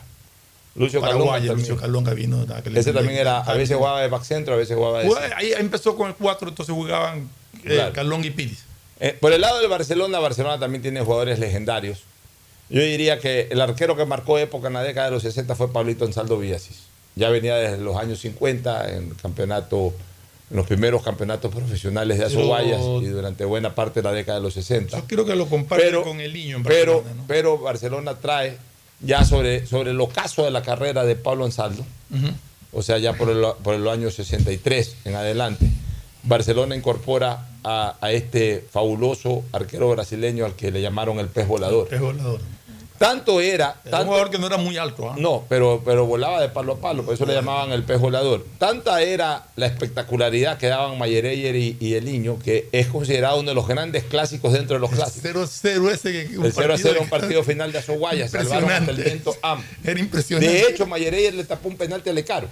Es que, es que en ese partido de 0-0, que sí me acuerdo, eh, eh, era increíble lo que taparon los dos arqueros. Era un partido para terminar Ya, con entonces, entonces, el, el famoso duelo de los clásicos, había muchos duelos ahí. Valseca con, con Macías era, yo creo que ese es el duelo emblemático. ese el duelo. Pero, pero otro de los grandes duelos era de los dos arqueros. Entonces era un espectáculo. O sea, la, la gente iba mucho al espectáculo de los dos arqueros. El niño fue un gran arquero, pero también tuvo corta vida en Barcelona, porque el niño estuvo en Barcelona entre el 63 y 66, por ahí. Ya Es más, el niño tapó por la selección. tapó el partido en Perú, el partido Lima, definitorio sí, contra correcto. Chile. De ahí ya en el 68, bueno, ahí Barcelona alternó con algunos arqueros nacionales, apareció por ahí mi buen amigo Pancho Barreiro, Ella Macías también. este, estaba, pero Angelito Macías, Angelito Macías. siempre fue suplentón. Sí. De ahí vino eh, Medrano, un arquero, Ah, un Medrano. arquero argentino, un buen arquero. Pero Medrano fue de los 60 todavía. Eh, Medrano tapó en Barcelona en el año 68, 69, por ahí. Ya, ya más luz, Ya. se quedaba con los 90. Y el con los 69, 70, el perdón. 69 ya Barcelona incorporó a, a- a estos arqueros uruguayos. Pero eso ya están identificados con los 70. Claro, o sea, a los uruguayos, a la Layón y a Foyú, ya, claro. ya arrancan. No, arrancó Foyú, por ejemplo, se incorporó al Barcelona en el 69 Mm. y a Layón también me parece que se incorporó en Barcelona en el 69 o el 70. Pero eso eran, básicamente los arqueros de Barcelona de la década de los 60 fueron a Layón, eh, perdón, El Niño y, y Pablo Ansaldo Villasís. De ahí, lo, más importante de Barcelona en la década de los 60 fue la cortina de hierro que yo le he estado criticando, pues, no porque era una mala defensa, sino porque a mí tampoco me gusta, por más que yo sea barcelonista, sobredimensionar las cosas. Era una, una muy buena defensa local, pero a mí me decepcionó la actuación de esa defensa en la eliminatoria de, de Inglaterra 66. Yo no vi esa eliminatoria, pero yo soy un hombre afecto a los números. Yo no puedo admitir que a la que se le llama una cortina de hierro, un mismo equipo o una misma selección en tres partidos le haga siete goles. Pero eso es otra cosa. Eso no, no quita el hecho de reconocer que, que Barcelona tiene en su historial la existencia de cuatro defensores congeneracionales que fueron los defensores de ese equipo durante muchos años y además fue la defensa de la selección nacional, que hasta ese momento había sido la mejor selección de, de la historia, que era la selección del año 1965, que la constituían Quijano, Lecaro, Macías y Bustamante. Lecaro y Macías pues son dos verdaderos emblemas de la historia del Barcelona. Macías en los años 60 jugaba de marcador izquierdo. Es que Macías se daba el lujo de jugar en ambas posiciones. Macías jugaba de marcador izquierdo de central. De hecho, en de, de hecho, en la cortina de hierro él era central. Ahí jugaba de cuarto back. Pero más bien a finales de su carrera deportiva, cuando ya llegó Saldivia, ahí Macías terminó jugando como lateral Pero es izquierdo. que él, él comenzó como lateral y él izquierdo. comenzó como lateral izquierdo. O sea, él podía jugar como, como Capurro, que podía jugar en los cuatro puestos de la defensa. Acá Macías por lo menos podía jugar por el sector izquierdo, de Como- central como- izquierdo o de marcador Como izquierdo. Nacho de Real Madrid. Exactamente. Este sí juega en cualquier puesto lo ponga. De ahí Barcelona tuvo también otros grandes jugadores. Bueno, Barcelona en los años 60 incorpora a los jugadores brasileños, incorpora eh, Está técnico brasileño. técnicos brasileños, eh, a Gradín, y también incorpora muchos jugadores brasileños, a Aníbaldo, a Yenino, por los por más o menos por lo que me acuerdo, a, Iris a- de a- Jesús. A- a Iris de Jesús López Guimaraes, que fue un gran delantero, a otro gran delantero que fue goleador del campeonato nacional, a Helio Cruz, Cruz. también a Gallo Hervido Yair, que jugó de back centro, y, y también algunos jugadores argentinos y, y- y- y uruguayos, pero básicamente. Ay, Tiriza. Tiriza, el Diablo Tiriza, que jugó y que fue parte del equipo campe- de campeón del 66, y por supuesto una de las figuras más emblemáticas, más importantes que ha venido a la historia del fútbol ecuatoriano, que fue Claudio Moacir Pinto, la monita Moacir, Es que verdad. vino al Everest, vino al Everest el año 64, pero que se incorporó al Barcelona el 66. La gente lo puede ver en la calle a la monita Moacir y decir, ¿y quién es está aquí todavía Moacir en Guayaquil, me refiero 90 Guayaquil. años, Sí, tiene Sí. 90 años por ahí. Pero mira dos detalles de Moacir. Para que ustedes vean que no es cualquier persona, ese hombre que además nos dio la primera clasificación a un mundial, ese fue el técnico que dirigió a la sub-16 de Ecuador que clasificó al Mundial de Canadá en el año 1987. Mira, Moacir primero fue jugador de la selección de Brasil que ganó el primer campeonato del mundo. Suecia. Lo que pasa es que no jugó porque generalmente entraba ca- eh, entró al cambio Pelé y después de que entró al cambio Pelé, Ah, nadie sacó Pelé. Y él era el otro 10. Ya. Eh, pero fue parte del campeonato, se ha Sí, sí, reconocido como campeón mundial. Pero por sobre todas las cosas, en ese personaje llamado Claudio Moacir Pinto, hay un ser humano que jugó tres de los, perdón, los cuatro, a mi criterio, o sí, los cuatro más importantes clásicos del fútbol sudamericano. Jugó Fla Flu con la camiseta de Flamengo. Jugó River Boca con la camiseta de River. Jugó Peñarol Nacional con la camiseta de Peñarol y jugó Barcelona MLE con la camiseta de Barcelona. O sea, es muy difícil encontrar, y, y lo tenemos caminando por ahí de vez en cuando en las calles de Guayaquil, a un jugador que jugó los cuatro clásicos más importantes del continente. Increíble, ¿no? Fla Flu, River Boca, Peñarol Nacional y Barcelona MLE. Es un personaje bajo esa consideración. O sea, poca gente en el mundo sabe lo que es jugar los clásicos de Sudamérica como Claudio Moacir Y haber sido campeón mundial, aunque haya estado en el banco, pero fue parte de la nómina campeón mundial. Y adelante, Barcelona también eh, tuvo grandes referentes en los 60. Fue el surgimiento de esa gran figura llamada Washington Muñoz Yance. El jugador posiblemente con el mejor disparo en la historia del fútbol ecuatoriano. El chanfle de Muñoz fue A ver, un tema de explicación eh, mundial realmente. La gente, o sea, es que, la es gente que- lo debatía a nivel es mundial. que, eh, una cosa es la potencia, que uno puede decir, bueno, hubo otros que patearon igual o quizás más duro, pero el efecto, el chanfle de Muñoz. que era por una situación natural, los pies de Muñoz. Así como una situación anatómica. Dicen, dicen que Nivaldo fue el que le enseñó a meterle ese chanfle a la pelota. Pero es que a Muñoz lo ayuda el hecho de ser pie chueco. Claro. Entonces, este, así como a, a Garrincha lo ayudaba su defecto anatómico. De, una pierna un poquito Ya. más corta que la otra. A Muñoz, esto que no deja de ser un defecto anatómico, lo ayudó justamente para su carrera y para su disparo. O sea, con Nivaldo más bien perfeccionó el tiro. Claro. Y dicen que el que le dio potencia al tiro de Muñoz, el, el que lo trabajó para darle potencia al tiro de Muñoz fue Gradín. Ya. Al punto que dice la leyenda urbana. Una vez yo le pregunté a Muñoz, se me rió y me dijo que sí, que no al mismo tiempo. Pero dicen que en la época de los años 60, que la pelota era ese cuero. Dicen que en, en época de invierno Gradín lo hacía patear descalzo. Para que coja potencia. Lo hacía patear descalzo. Imagínate con, Bueno, esa, con- esa, esa pelota, pelota que mojada, yo jugué con esa pelota, patearla en cancha seca era duro, era difícil. Imagínate en cancha mojada y, Y esa pelota y- mojada, en Ya. cancha mojada, sin zapatos. sin zapatos. Bueno, que con eso lo hizo coger potencia. Entonces, realmente el Chafle Muñoz, el Chafle Muñoz paralizaba estadios. ¿no? O sea, cuando le pegaba la pelota el Chafle Muñoz y ahí cogía una S esa pelota. Además era un chanfle raro, porque no era un chanfle, no era un chanfle a media altura un chanfle alto. Era un chanfle que la pelota iba prácticamente besando el piso, besando el gramado. Era un chanfle bajo, o sea, era una pelota casi a ras de piso, pero iba chanfleada. Iba por donde sea, por donde le quería pegar, era un chanfle que iba virando en el aire. iba mirando en el aire y, y además siempre buscaba el ángulo, o sea, tenía buena puntería, porque tú también puedes pegar chanfle, pues la mandas a 50 metros del arco. El chanfle Muñoz cuando pegaba el arco, pegaba el arco y la metía por lo, la metía, la metía, eso es que decían que el único arquero que no le hizo gol de tiro libre fue Alberto. García. Que incluso el Ñato se dio el lujo de, de taparle un penalti. Creo que fue el único penalti que falló Muñoz. Bueno, tenía, el Barcelona tenía Muñoz, ya mencioné algunos de los jugadores extranjeros, entre los jugadores nacionales que surgieron en la década de los 60, Pereque Lazo, que surgió a mitad Estaba a también en ese 60. equipo de Barcelona, de mediados de los 60, Ricardo Reyes Casís. Ricardo Reyes Casís, Jugador Clímaco maravilla. Cañarte, Mario Canario Espinosa, Ruperto Ríos Patterson. Ruperto Rivas Patterson y quizás Ovié, y vale la pena recordarlo. Lo- eh, eh, Pepe Páez llegó en, 70. el- en los años 70. Vale recordar del Barcelona antiguo, del Barcelona, eh, tendría que remontarme nuevamente al amateurismo, pero no puedo dejar de mencionar, dentro de la historia riquísima del Barcelona, su, primer, eh, su Mm. primera gran hazaña que fue la victoria contra el Millonarios de Di Stéfano, en la época del amateurismo todavía. Cuando vino por un, por un acto de solidaridad para los damnificados del terremoto de Ambato, este, se organizó ese partido, se jugó Barcelona Millonarios en el Capol, se pensaba que Millonarios lo iba a aplastar a Barcelona, venía Di Stéfano, Pedernera, venía más de me- venía no, no media, pero buena parte de los jugadores o una parte importante de los mejores jugadores de la selección argentina que habían quedado campeones sudamericanos. Este, que, que después iban a quedar campeones. A ver, no, que habían quedado ya campeones sudamericanos, porque el, el- el- partido contra Millonarios fue el 49. 49. 49. El 47 había quedado campeón Sí. Argentina con Di Stéfano, Pedernera. Pedernera. Buena parte de esos jugadores se fueron al Millonarios eh, de Colombia y el 49 que vinieron para, para este partido en homenaje a los damnificados de, de Ambato. Barcelona le gana 3 a 2 a Millonarios.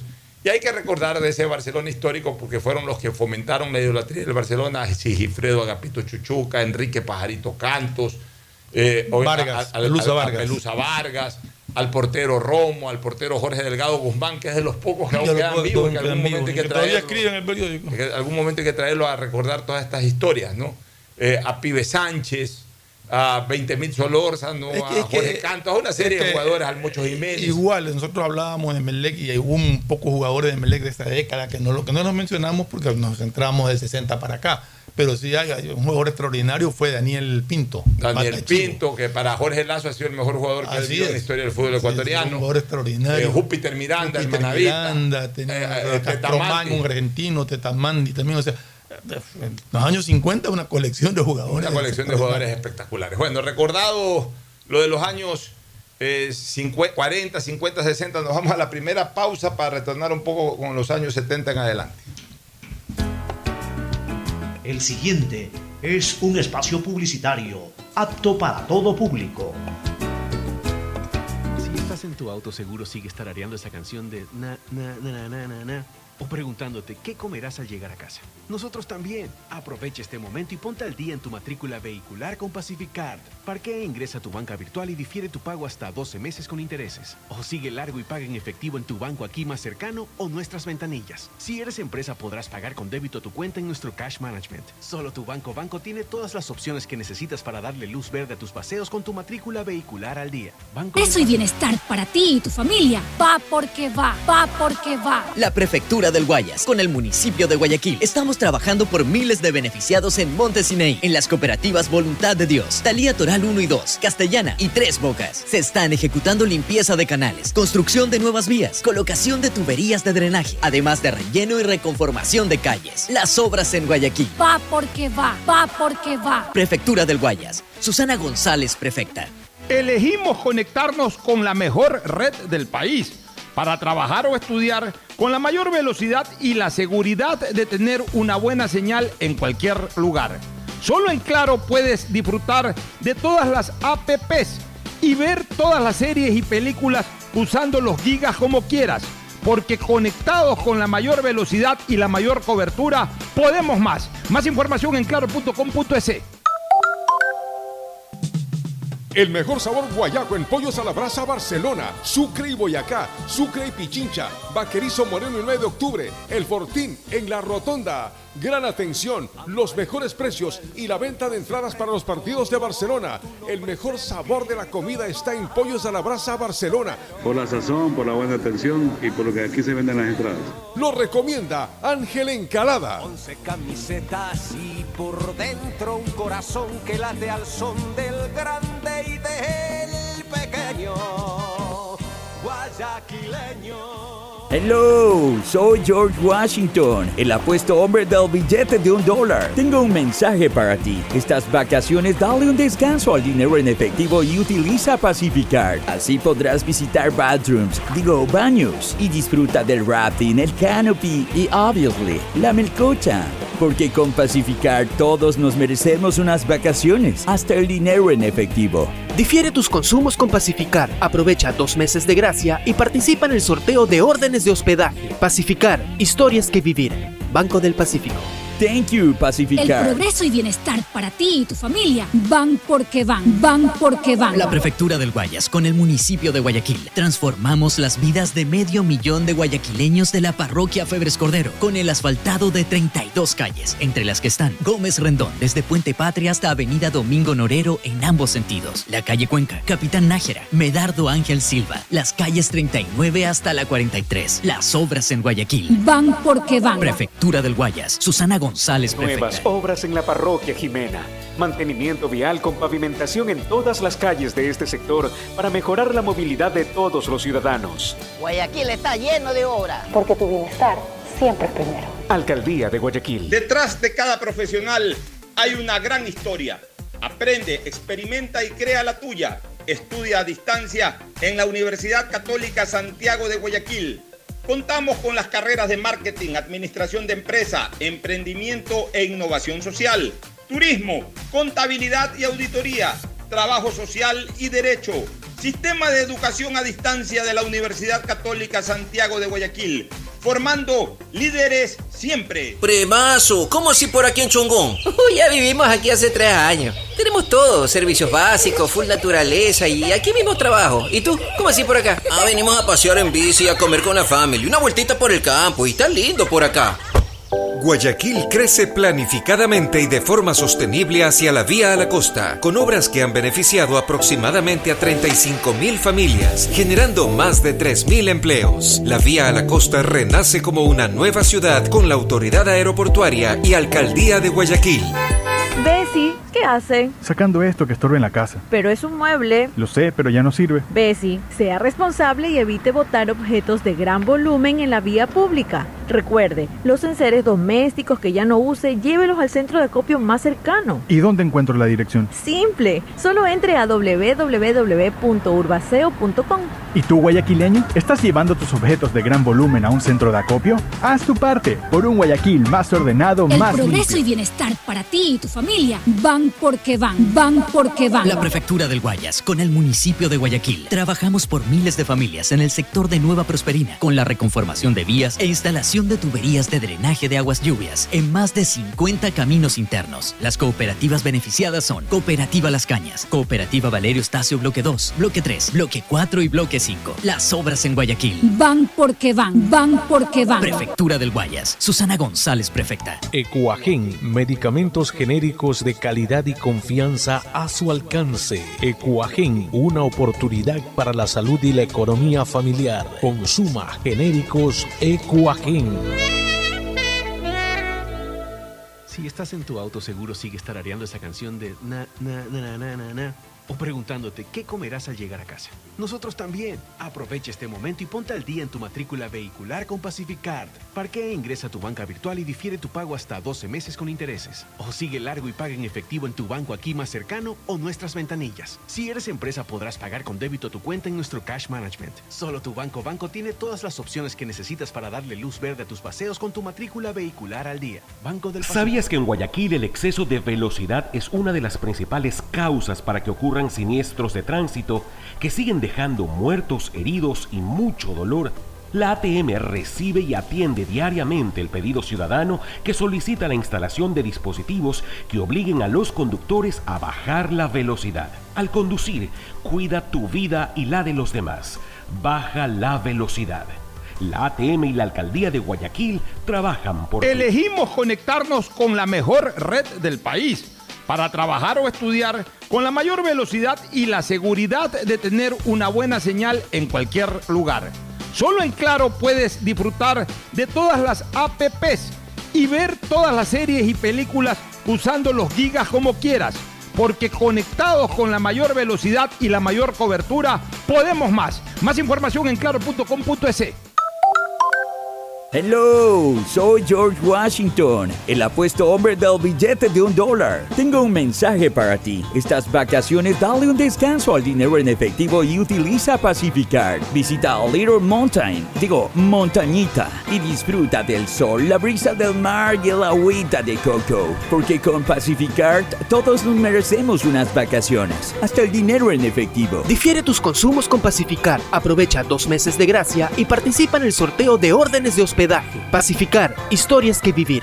Banco del Pacífico. Thank you, Eso y bienestar para ti y tu familia. Va porque va, va porque va. La Prefectura del Guayas, con el municipio de Guayaquil, estamos trabajando por miles de beneficiados en Montesinei, en las cooperativas Voluntad de Dios, Talía Toral 1 y 2, Castellana y Tres Bocas. Se están ejecutando limpieza de canales, construcción de nuevas vías, colocación de tuberías de drenaje, además de relleno y reconformación de calles. Las obras en Guayaquil. Va porque va, va porque va. Prefectura del Guayas. Susana González, prefecta. En Banco Guayaquil tenemos una nueva app y la hicimos pensando más como tú. Por eso, ahora puedes hacer tus transferencias en menos pasos. Los pagos de siempre ahora los realizas con un botón, mucho más rápido. E incluso puedes revisar tu ahorro y gastos del mes para ayudarte con tus finanzas. Todo esto donde estés. Esta no es la nueva app del banco. Esta es una app más como tú. Descárgala, actualízala, pruébala. Banco Guayaquil. Primero tú. Hay sonidos que es mejor nunca tener que escuchar. Porque cada motor es diferente. Desde hace 104 años, Lubricantes Gulf mantiene la más alta tecnología y calidad en línea de aceites para motores a diésel y gasolina. Está hecho con una fórmula especial para dar excelente protección a todo tipo de motores, evitando el desgaste prematuro de pistones, anillos y árbol de levas, ayudando a mantener limpio el motor y libre de depósitos que se forman por las altas o bajas temperaturas. Dele a su motor lo que se merece. Lubricantes Gulf, la más alta tecnología en lubricación. 104 años preservando la vida de su motor. Lubricantes Gulf. Gulf es más lubricante.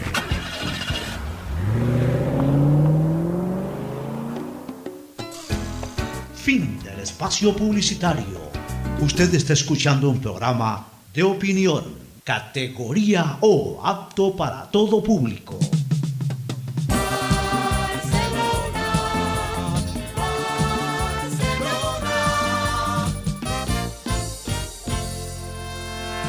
Amarillo como el sol fue siempre tu color y tu nombre es el grito más torero del astillero. Muy bien, retornamos con esta historia que está gustando mucho a nuestros oyentes, nos están comentando, nos están señalando al respecto. Vamos a la década de los 70, ahora sí tenemos que ir un poco más breve. La década de los 70 fue un año que arrancó auspiciosamente para el fútbol del Guayaquil, que se desarrolló a lo largo de la década con una crisis de resultado terrible, pero que terminó muy bien y que dio paso a un excelente inicio de la década de los 80. Barcelona logra por primera ocasión, primero separarse de Melec en, esta persecución de títulos, que hasta el día de hoy existe, dicho sea de paso. Esta vez al revés, ya ahora es de Melec buscando al Barcelona, pero en esa época Emelec, Barcelona siempre iba atrás del Emelec hasta que lo igualó y comenzó a marcar diferencia en los 70 con el bicampeonato en donde Barcelona... O sea, yo diría que la diferencia se marca en los 80. Ahí con mayor, Ahí donde se eh, marca. con mayor eh, profundización, pero, pero ya en los 70 Barcelona Claro, logró el se, se separa dos títulos con ese bicampeonato, en donde para muchos Barcelona arma el mejor, la mejor plantilla de su historia realmente. Pues fue una plantilla espectacular de Barcelona, mezclado entre los jugadores del 70 y 71. Barcelona llegó a tener entre el 69 y 72 a tres arquerazos extranjeros. A Jorge Foyú, que fue la figura del partido en La Plata que justamente hoy se está conmemorando. Estamos hablando en este programa 29 de abril, hoy hace 52 años. Eh, Foyú tuvo un partido extraordinario. Si muchos eh, realmente alabamos los grandes momentos, los grandes partidos que ha desarrollado Burray, para los que actualmente estamos viendo los partidos. Bueno, dicen que ese partido de, de Foyú en La Plata fue una cosa eh, eh, realmente impresionante, que es- tapó hasta el viento, o sea, lo que se dice hasta el viento, acompañado de una extraordinaria labor de Saldivia. Este, pero Foyú fue un arquero que, que en Barcelona nunca terminó de consolidarse como el gran titular, pero estuvo en los partidos internacionales Pepas del Barcelona de esa época, en el triunfo en La Plata y luego en el triunfo en, en, eh, perdón, el empate en el Morumbí. El triunfo en La Plata y el empate en el Morumbí el año 1972, en donde incluso hasta atajó un penalti al jugador, eh, al jugador Toniño, un jugador del Sao Paulo. Luego, este, luego Pero Foyú peleaba la titularidad con Alayón. pero Alayón, entonces, Alayón- ¿no? Alayón terminó siendo el arquero mimado. Sí. Porque atajó penaltis importantes. Por ejemplo, el campeonato del 70 se da porque Alayón le tapa un penalti en un partido Barcelona-Liga de Quito que origina que Barcelona logre un resultado con el cual, dándose en Puerto Viejo un, también un resultado favorable para el Barcelona entre Liga de Puerto Viejo y el América, origina eso de que Barcelona se proclame campeón en el año 1970 y el América de Quito se proclame vicecampeón del fútbol ecuatoriano. Entonces, los tres grandes arqueros del Barcelona de inicio de década fueron Alayón y Foyú, que sí coincidieron, y Montoya, que vino luego en reemplazo de ambos. Y fue el arquero titular en el, en, el, en el equipo del 1972. Montoya había sido figura de Liga de Quito en el año 1970. De ahí en la defensa, Barcelona contó entre el 70, sobre todo el 70 y, e inicio del 71, justamente para los partidos de Copa Libertadores frente a Estudiantes de La Plata y toda esa campaña del 71, contó con eh, grandes jugadores como sus grandes jugadores referentes como Lecario y Macías, pero había incorporado desde 1970, había incorporado a Edison el Cacho Saldivia, que es considerado el defensa más elegante. Y a Héctor Menéndez. Eh, tenía el gobernadorcito Menéndez. Exacto, que eran los que eh, iban Eh, en reemplazo, supuestamente. En el año 1972 incorporó a Miguel Pérez, que había sido figura de Sociedad Deportiva Aucas.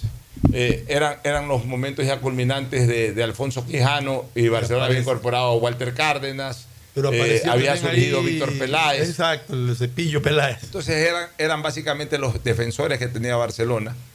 En el medio campo, eh, justamente incorpora en, los años- en el año 70, Barcelona incorpora a Motorcito Gerson y al Jet Everaldo, dos jugadores brasileños que venían de las inferiores del Sao Paulo.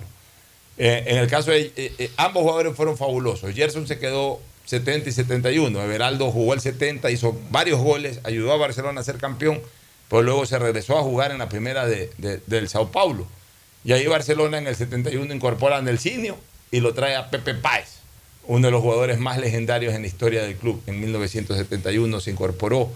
Eh, para aquello, Barcelona en el 71 incorpora a, eh, realmente lo incorpora en el 70, haciendo un triway ahí, haciendo un triway eh, entre Emelec, A ver, eso- América eso- de Quito y eso Barcelona. fue- en ese entonces Jorge Lazo, si no me equivoco, no quiso hacer que Bolaños siguiera en Emelec, pero no, podía pasar directamente No podía a Barcelona. Entonces, eh, se usó como pasaporte a la América de Quito. Bolaños jugó seis meses en el América en, de en el Quito 70, y de ahí vino- pasó a y de ahí Barcelona. vino al Barcelona. Pero Bolaños terminó siendo campeón del 70 y terminó siendo campeón del 71 con Barcelona. Este, de- Barcelona del 71 incorpora al mejor jugador de todos los tiempos del fútbol ecuatoriano, a Pedro, Pedro Alberto Spencer Herrera, que ya había acabado su, su temporada en Peñarol, incluso jugando su última final de Copa Libertadores. No jugó la final del, del 70, pero ayudó a que Peñarol clasifique a la final de 1970. Ahí entró como técnico, no recuerdo qué técnico entró al Peñarol y, y lo limpió Spencer, limpió a Algunos. jugadores, algunos jugadores. Entonces ya Spencer no pudo jugar la final del 70 y se vino a, ju- a- a cerrar ya su, su brillante carrera deportiva. Se vino a, a jugar al Barcelona en 1971, en donde duró hasta 1972. Entonces incorporó a Spencer, incorporó, a Pedro Perico León, que fue uno de los eh, una de las grandes figuras del fútbol peruano. Puro azurco. Ya, pero Pedro Álvarez. ya, Pedro Álvarez, que había venido el 69, que era también un jugador importante en el fútbol uruguayo. Pero lo de Perico León no es cualquier cosa. Perico León era parte del gran RIMAC, de esa gran maquinaria del RIMAC que eliminó a Argentina con gran actuación de Perico León, incluso en las eliminatorias, y que jugó el Mundial del 70 teniendo una gratísima actuación el equipo peruano. Y, y vino en el 72 al Barcelona, o sea, no es que vino quemado, no es que vino, vino realmente en el 71, 71 y 72 jugó en el Barcelona, o sea, un jugador en plena vigencia.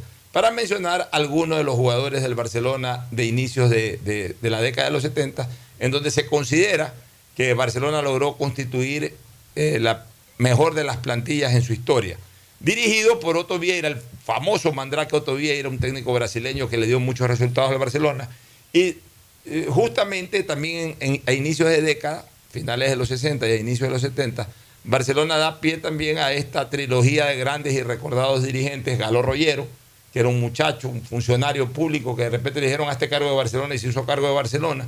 Y luego atrás de Galo Rollero llegaron Carlos Cuello Martínez y Aquiles Álvarez- Lertora. Déjame saludar a Agustín Filomentor Guevara Morillo y a Tadeo Tinoco. Hoy no hablamos de nada actual, estamos dedicados exclusivamente a la historia, historia. de Barcelona y Emelec, Ah, bueno. eh, justamente por su aniversario de fundación de, ambas, de ambos clubes y este programa también va a ser eh, reprisado el próximo día lunes. Así que el saludo de Agustín Guevara. Saludos muy cordiales, efectivamente. Estamos en Librería Cervantes, la amiga de los estudiantes, ubicados en Escobedo y Aguirre y Escobedo y Boyacá. Y el lugar también especial del Grupo Cervantes en el kilómetro cinco y medio de la Vía Raule para la escuela, colegio, universidad, todo presto, listo.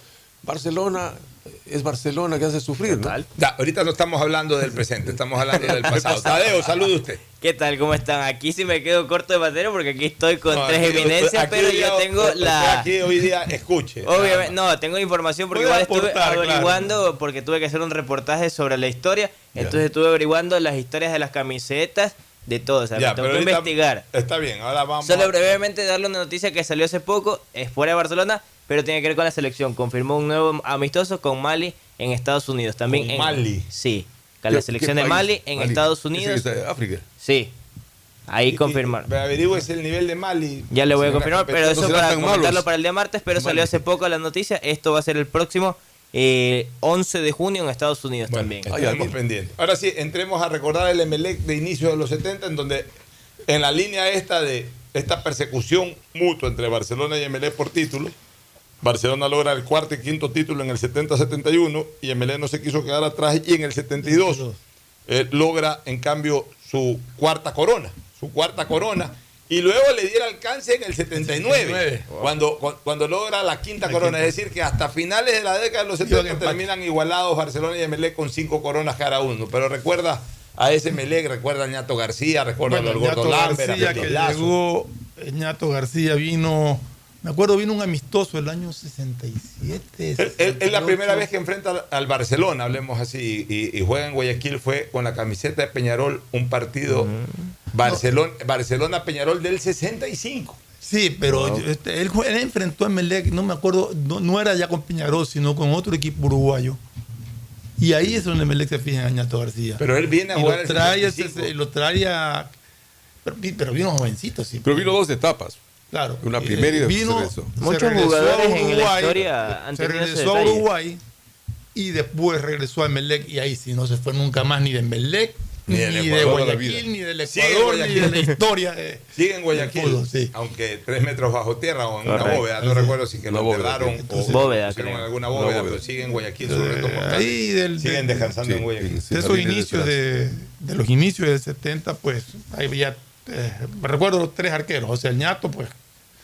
Pues estuvo también el Bacán Delgado y estuvo también el- Ramón Sousa Duarte. Ramón Sousa Duarte. El Bacán Delgado fue a dar a- al Nacional en esa época en que se lo que también lo- eso No, es eso al final. Este. Este, Al Delgado se lo llevaron a, Lo que al que- Nacional en esa época en que lo Claro, lo que pasa es que. Delgado.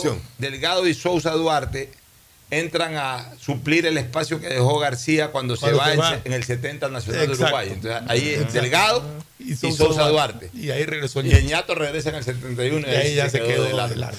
Pero por ejemplo, hay que recordar. los jugadores, pero, pero ya hablando de los jugadores de campo en ese entonces ya parece. Bueno, Piris todavía estuvo. con- Piris venía desde los venía 60. de los 60. Estuvo Carlos hasta el- Maridueña. Estuvo hasta el 73 Piris. Claro. ¿Y César Carlos Baldi? Maridueña. ¿Estuvo Baldi en esa época? O No, antes? No, Baldi Valdi más. más atrás. Nosotros.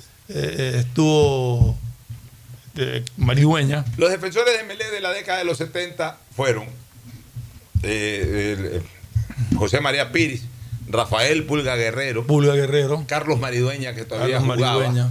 Este, estaba surgiendo. No, Jefferson. Camacho. Jefferson Camacho Jefferson también. Camacho, que era lateral del Brasil de Ambato. De ahí lo trae, pero y, jugó de y- y central. lo hacen jugar de central y, y terminó armando Terminó- dupla con Piris y, y después y- con y la. Posteriormente ya vino Bulgeroni, comenzó a surgir Ecuador Figueroa, comenzó a surgir ya desde el 74 por ahí Jorge Valdés, que después Sí, hicieron ya fue más volante. adelante, pero- ya fueron formados. Pachito pero- Molestina, nuestro buen amigo, también en los años 73, 74 fue Así- parte de, de la estado, defensa sí. del Emelec. Pero ahí llegó el gordo Lambert, que para mí es uno de los mejores jugadores Pero antes, para- que ha venido a Para, Ecuador. para no olvidar a los defensores, uno de los grandes defensas que tuvo en como lateral izquierdo fue Jesús Memín Ortiz. Le Eh, decían claro. el maestro, le decían. No, Memín Memín era un Ortiz gran- es un- Era un gran marcador. Sí, fue uno de sí, los primeros está en la marcadores. historia de Melec. Fue uno de los primeros marcadores atacantes. Claro, él, está- él tiene un lugar en la Pero historia, Felipe Mira se había ido antes también. Claro, Felipe Mena era los la 60. década de los 60. Por derecha, Emelec sí tenía algunos déficits eh, en la década de los 70. A veces marcaba Bayona, a veces marcaba el Chapa Echeverría. Pero Mayón era más, Mayón era más volante. Pero lo hacían jugar de lateral Pero, derecho Sí, lo hacían jugar de lateral derecho. Más, más marcado el Chapo Echeverría. El Echeverría Trajeron a un jugador de, de- de- eh, de Patiño, me parece que era, que era de Galápagos. No, ni no, lo no me acuerdo qué año estuvo. Después llegaron, después llegaron Asensio, Coto más adelante. Eso José fue más Marcelo adelante. Rodríguez, ya en sí, la- sí, eso finales fue de para la década finales de la 70. década, sí. En el medio campo, Emelec eh, hacía jugar ahí a Bayona a veces como cinco. Pero Emelec durante la primera parte de la década de los 70 incorporó del América de Quito a un jugadorazo, al gordo de María. gordo de María.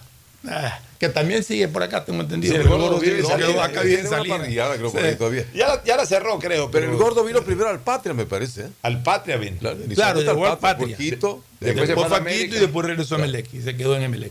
Y después anduvo por nueve, volvió a Emelec, el gordo de María, un tremendo Ya se jugador. hizo- ya se hizo ecuatoriano. Un gran jugador. Y me acuerdo que, por ejemplo, el, el clásico que, que a mí me, me- me dolió muchísimo fue el famoso clásico, el 5 a 1 de, de la Claro. liguilla del 72 que se lo jugó en enero del 73. Ese fue un festival de De María. De María. El, el jugador de ese partido fue el gordo de María, hizo dos goles y bailó a medio Barcelona. El gordo de María. Y el 10 de El Melec. para- jugador mañoso. Oye, y el 10 de Melec en, la- eh, en el año 72 en que Melec ganó su título fue el Gordo Lambert, que era de esos 10 de esa época que eran realmente medias puntas, o sea que eran un centro delantero retrasado. Lambert no era cualquiera, Lambert venía, era titular en Peñarol, Peñarol. con Spencer, con Bertocchi, que ya jugaba con, con eh, eh, eh, Nilo Acuña, me parece que ya Sí, también el- eh, que estaba era parte de ese Peñarol, Morena pero- también. Pero, pero Lambert, Lambert era jugador titular, del- Titular, del, sí. del Peñarol ya por los años 68, 69. Me parece que Lambert incluso jugó la final de 1970, la final de Copa Libertadores con Peñarol, debe haberla jugado. Pero en todo caso, Lambert es uno de los mejores jugadores extranjeros que ha venido al Ecuador. Interesante. No sé si en la época de Caballero. Y en esa- exacto, también. justamente lo iba a mencionar. Caballero. Justo lo iba a mencionar Lisiardi Alberto Caballero Caballero y los dos. Lisiardi llegó a Emelec supuestamente por, por, por casualidad, porque dicen que, dice la leyenda, no habría que preguntarle al Tano algún día que hable con él, que él venía para Macará de Ambato. Y estando por aquí por Guayaquil, Se lo llevaron a Emelec y se quedó ahí. Bueno, eso pasó. se fue a Cuenca, ¿no? Eso, la leyenda urbana dice que Saldivia venía para Melé y en medio camino se cruzó el, Bueno, de hecho el sí. Pato De Palacio hecho es real. para Barcelona. Real. Entonces, este, eh, esos jugadores básicamente, Emelec tenía dos punteros excepcionales, el chino Guime por izquierda y don Y don Juan, Juan Tenorio, Tenorio por, por derecha. Tremendos, tremendos. Y para Copa punteros. Libertadores, Emelec incorporó a Rubén Marcos. Después incorporó a Rubén Marcos, que había sido mundialista. Era el compadre de Lazo.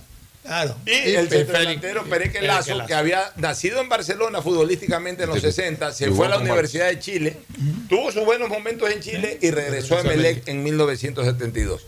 De ahí Barcelona y Emelec dejaron de ser campeones. Entre el 70 y 72 fueron campeones ambos, Barcelona bicampeón, Emelec el 72. Y entre el 73 y 78 vuelve a retomar el fútbol quiteño la Ajá. hegemonía. Fue el Liga fue bicampeón, luego. Nacional tricampeón. Tricampeón. Y en ese lapso, Barcelona y Emelec contrataron muy buenos jugadores. Por ejemplo, en el caso de Barcelona, Barcelona en todo ese lapso trajo jugadores interesantísimos, que el flaco de Santi, por mencionar alguno. Eh, Cafuringa, que lo trajeron como el Cafuringa bueno y terminaron cambiado. trayendo un Cafuringa ahí medio cambiado. Ya. ¿Y la época de Dirney Celestino también? Ya, no, eso fue más Eso adelante. más Pero, adelante. pero también entre, entre los años 73 y, y 78 Barcelona tuvo grandes extranjeros. Por ejemplo, trajo al Cacho Quiroga, trajo a la Pepona puedo regalar. Ese Trajo- es ya, que, que era figura de Muy River Plate, trajo a Antonio Carboñani, lo trajo a Víctor Epanor en 1977, lo trajo a Faustino Russo en 1977, trajo también jugadores que habían brillado en el fútbol ecuatoriano, lo, lo- lo trajo ya a quemar sus últimos cartuchos al Tano en 1978, lo trajo al gringo Benítez, que era un gran goleador en el Deportivo Quito. Ese Eh, era el yerno de Eddie Bores. David Vares. era el yerno de Eddie Bores. claro, sí.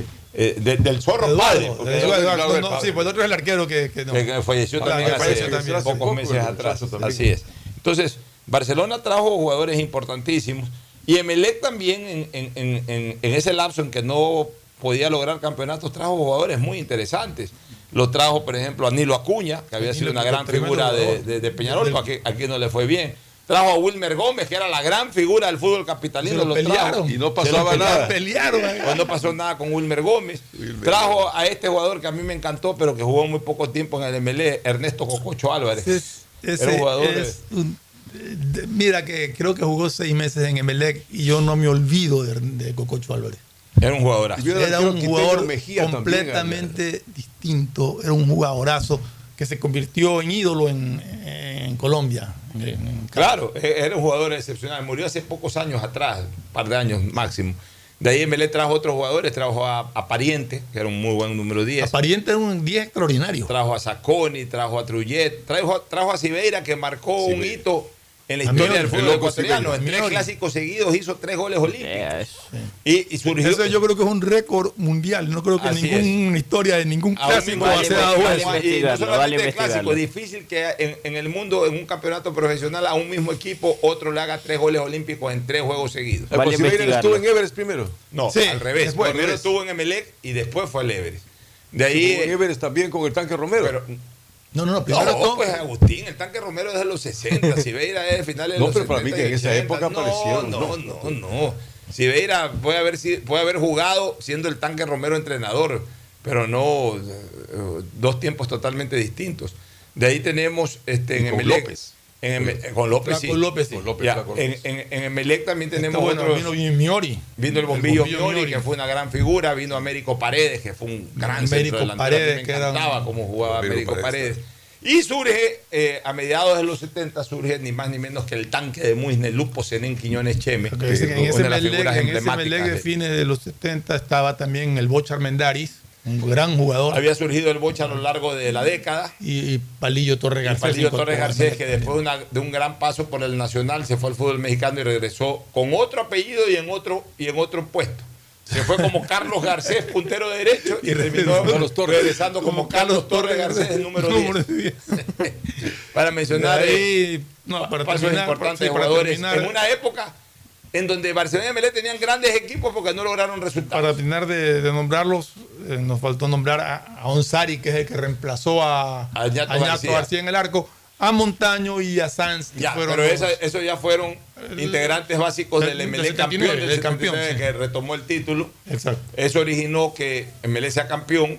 Había incorporado a Carita Gómez. A Carita Gómez. este, eh, entre los jugadores importantes del club. Y MLE queda campeón en el año 1979. Ahí se da el paso del primer. El paso tampoco fue directo. A ver, sí fue directo. Sí fue directo. El paso del primer ídolo de un equipo al otro. Que fue en el cine.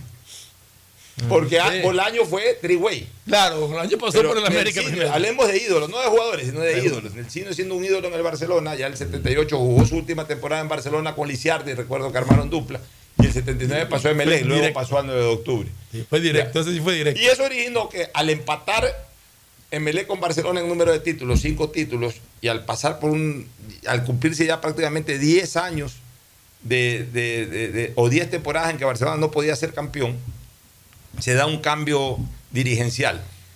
Era presidente ya eh, José Tamariz Crespo, pero incorpora a Miki Salen Cronfle. Y Miki Salen Cronfle arma un equipazo. La línea brasileña. No tanto eh, como la línea brasileña, que sí la mantuvo, pero sobre todo trajo a los mejores jugadores posibles del campeonato nacional. Incorporó a Flavio Perlaza, incorporó a Wilson Nieves, incorporó a Mario Tenorio, que había sido el jugador del año 79. Este, Klinger, ¿no? eh, ya Fausto Klinger ya estaba, estaba. incorporó, extra- bueno, lo mantuvo a Epanorro, trajo a Chicota, trajo a Manga, eh, trajo Horacio Capielo, que había sido un gran back central de América de de la Quito, América de Quito, armó un equipazo y con ese equipo que luego eh, sale Miki, sale en media temporada, entra Galo Rollero, se va a Chicota, lo retoca con Escuriño, que fue un extraordinario número 8, un gran volante de llegada que tuvo Barcelona, Escuriño, que podía jugar de 8 o de 9. Y con eso Barcelona se proclama campeón de fútbol ecuatoriano en 1980 y luego incorporando a Torres Garcés, Alcides, eh, eh, Miki Salen había incorporado en el 79, a finales del 79 a Ney y, luego Ney es reemplazado en el 80 por, en el 81 por Alcides.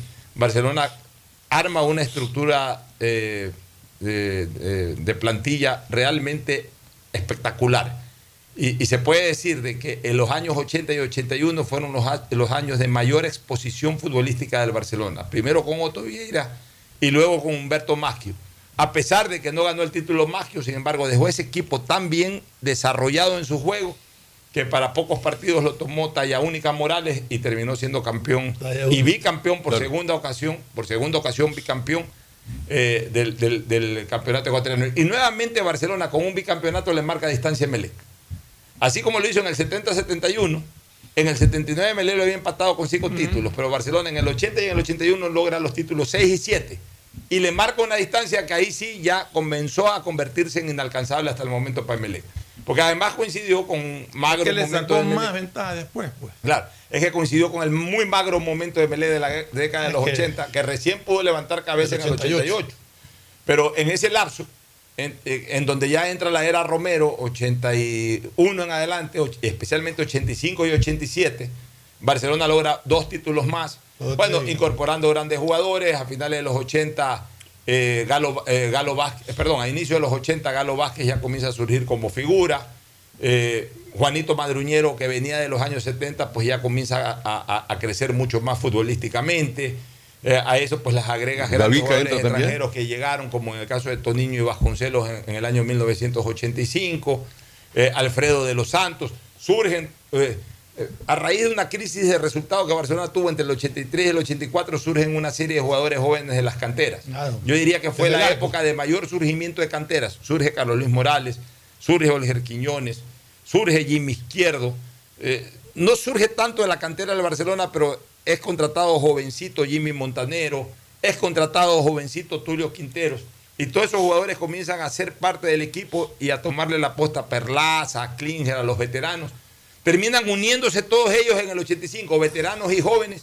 Y luego se van los veteranos y esos jóvenes le dan impulso al Barcelona para ganar los títulos del 87 y el 89, en donde ya surgieron figuras como Manuel Uquillas, como el Chivo Jiménez y, y otros jugadores Gavica más. Eh, Gavica ya a partir del 90. Otros jugadores más que le permitieron a Barcelona eh, sacarle cuatro títulos de diferencia a Emelec al año 87. Emelec descontó en el 88 con ya de la mano, no, todavía de la mano de Fernando Aspiazo, ya entrando a la dirigencia Nasib Nemi.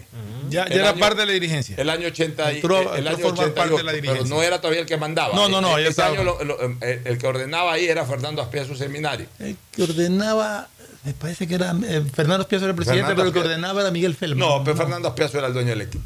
Fernando Sí, Aspiazo pero- fue el dueño pero del equipo. pues estaba Feldman Así también es, ahí. ahí- sí, pero ahí Fernando Aspiazo era el que decidía. Ahí dirigió a ese plantel la- el Bebe Castelnoble, Castelnoble. y salió en media temporada, entró Juan Ramón Silva y de la mano de Beninca, La de Falero, Ivo Ron. con grandes jugadores juveniles que habían surgido del Emelec, como Clever Fajardo, por ejemplo. Ah, pero ahí el Eh, jugador- se había eh, Jesús Pero, Cárdenas. Exacto. Entonces, el jugador símbolo del Emelec de los 80 y un jugador símbolo de Emelec de, de todos los tiempos, diría yo, es Jesús Cárdenas. Jesús Cárdenas, que vino de Liga Deportiva Estudiantil, con Pechito Torres, que era la dupla de Liga. Deportiva Estudiantil y que se incorporó en Meleca a inicio de los 80. Pechito pero Torres, sí. Pechito Torres se quedó por ahí, Cárdenas terminó siendo figura durante década y media en el Club Sport Emelec. Entonces eh, hab- había incorporado a Emelec a Raúl Ney Avilés. Este, eh, había incorporado del Patria al flaco Enrique Wilfrido Verduga. Verduga. Eh, llegó con, eh, en ese lote de extranjeros. Estaba había vuelto Pablo- Falero, que, Falero, que surgió en el Emelec siendo un muchacho. un- que- creo que el papá vino trabajaba 18 acá, años, el sí, el no, el papá trabajaba trabajaba acá. acá y ahí Tenía surgió como 18 futbolista años, en las 16, juveniles de Emelec. sí. Se fue a jugar fútbol a Uruguay y regresó, ya como ya, futbolista formado correcto. en el año 88 junto a Beninca, que es recordado por lo de la inauguración del Y Estadio tenía Monumental. también a, a Pedro Pablo Batallas y al- a, a los Valdés, a los hermanos Valdés, A los verdes. a Wellington Valdés y a, no, ya Jorge ya se había Jorge. ido. pues, estaba. En definitiva, entre Barcelona y Emelec volvieron a retomar la hegemonía del fútbol ecuatoriano desde el 85 hasta el 89. Solamente se le escapó el título del 86 Sí. al fútbol de Guayaquil, que lo volvió a ganar Nacional, pero el 85 lo retomó Barcelona, el 87 volvió Barcelona, el 88 este, Emelec descontó, o sea, Barcelona hasta el 87 le había sacado cuatro títulos de diferencia. Emelec descontó en el 88, lo bajó a tres, pero, Barcelona lo volvió a Y ahí hay que- ampliar y hay que- a cuatro en el año Hay que 89. recordar que Melec eh, venía mal y, y- y se presentó esa oportunidad de- del cuadrangular de inauguración del Estadio de Barcelona, que Y es donde es- repunta. y, de ahí, y de ahí coge fuerza para Esa fue llegar. la plataforma Sí, para esa fue la plataforma Porque para a partir de ahí cogió correcto. una fuerza eh, Una espiritual, confianza, una fuerza. confianza, tanto del club, de los jugadores, como de los hinchas. Y, y- y- y le bajó de alguna manera el moño a Barcelona en esa parte de la temporada. Y, luego lo reafirmó en un partido histórico en donde eh, se disputaba prácticamente el, El paso, paso, a la final. sí. No así exactamente que era el paso a la final, pero si Barcelona ganaba ese partido, en la última fecha podía asegurar su clasificación a la final. O si Emelec empataba o ganaba, Casi daba lo mismo. O sea, lograba lo mismo. ¿Qué pasa? Que el partido iba uno a uno. Barcelona lo comenzó ganando, Emelec lo empató. Y en el último minuto, penal para Barcelona. Lo cobra Toninho Vieira y se lo tapa Valdriz. Y con eso el partido terminó 1 a 1. Y eso originó de que Emelec, ganando en la última fecha, juegue la final con el Quito y gane el campeonato. Mientras que Barcelona se quedó incluso sin Copa Libertadores de América. Y Valdriz. Valdriz entró a la el arquero. historia de- Y Valdriz entró en la No, historia. No era un gran arquero Valdriz, pero, Pero toda la historia con eso. dos o tres cosas y entre ellas ese penalti que le permitió entrar. campeón, al- y Alguna vez vino ya, más viejito Valdés y siempre recordado. Nos vamos a, la, a una recomendación comercial para retornar con un poco más de historia. Auspician este programa. Aceites y lubricantes Gulf, el aceite de mayor tecnología en el mercado. Acaricia el motor de tu vehículo para que funcione como un verdadero Fórmula 1 con aceites y lubricantes Gulf. ¿Quieres estudiar, tener flexibilidad horaria y escoger tu futuro? En la Universidad Católica Santiago de Guayaquil trabajamos para el progreso en educación, ofreciendo cada día la mejor calidad y para ello estamos a un clic de distancia. Escoge la carrera de tu vocación. Puede ser marketing, administración de empresas, emprendimiento e innovación social, turismo, contabilidad y auditoría, trabajo social y también derecho. Consulta en nuestra página web mayor información y esquemas de admisión. Universidad Católica Santiago de Guayaquil, formando siempre líderes. En Banco Guayaquil no solo te estamos escuchando, estamos trabajando permanentemente para hacer cada una de tus sugerencias, porque lo mejor de pensar menos como banco y más como tú es que lo estamos haciendo juntos. Banco Guayaquil, primero tú. Elegimos conectarnos con la mejor red del país para trabajar o estudiar con la mayor velocidad y la seguridad de tener una buena señal en cualquier lugar.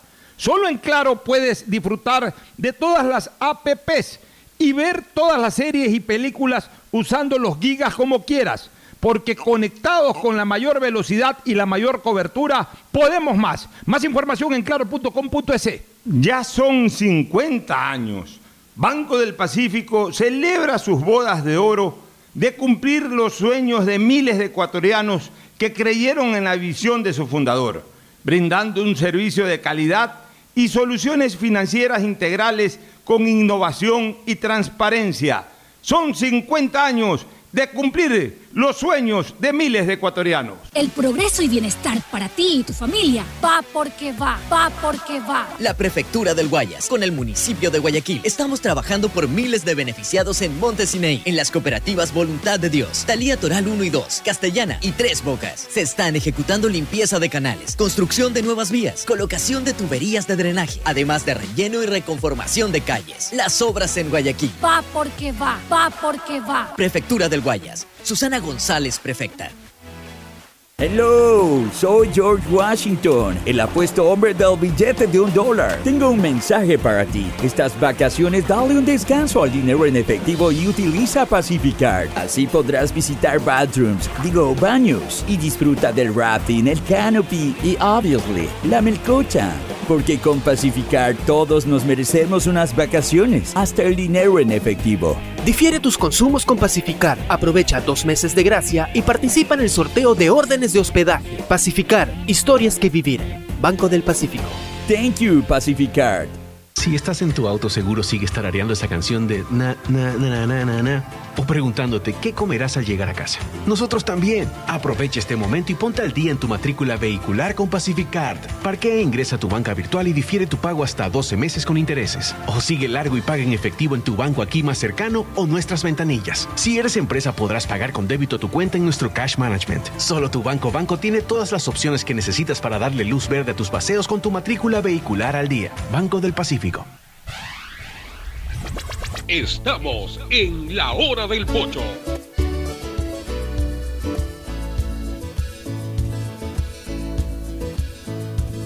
Camino sobre tu piel morena y siento tu latido. Y miro todo lo bueno que los dos. Muy bien, entramos ya a la década de los 90. Un. Permítame dar un comentario que estaba, se los decía fuera de micrófono. Lo que noto con lo que ustedes cuentan, que son ya una historia, es de que muchos jugadores han venido en una y dos ocasiones a los clubes y eso ha pasado también en los últimos años. Y eso creo que es también como que les enorgullece o les llama la atención, sea la historia de los clubes o sea también el fanatismo que también se da acá en el país. Quizás eso hace que uno quiera volver Porque escuché algunos nombres que han venido dos o tres Y ocasiones. se quedaron a al vivir acá también ese Ya nacionalizado. a vivir y todo. Bueno, entremos a la década de los 90. La década de los 90 comienza con algo auspicioso para Barcelona, que es la primera clasificación a una final de Copa Libertadores, que la tuvo muy cerca.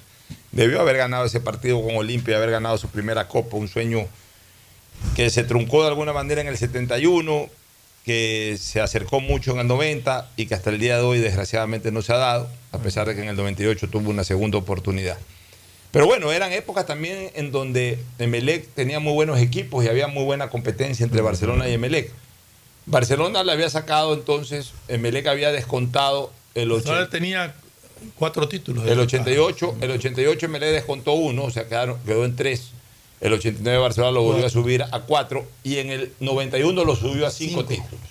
Ahí Barcelona en el, 90 y- en el 91 ya incorporó a dos grandes figuras que son parte de su gran historia, o a tres grandes figuras. En el 90 incorporó a Carlos Muñoz Martínez, que desgraciadamente murió en una situación trágica. Pero- pero- previo a un momento épico en lo futbolístico, hizo tres goles para una clasificación de Barcelona a una Copa Mel- eh, ahí Libertadores. Barcelona contrató cinco jugadores del que era Filambanco. Claro, los contrató delante mío, los contrató Miguel Baduy. Un día que yo entré a la oficina de Miguel Baduy, en ese momento estaba contratando. Yo le reclamé a Costa. Baduy. Tú le reclamaste, estábamos los tres con Baduy.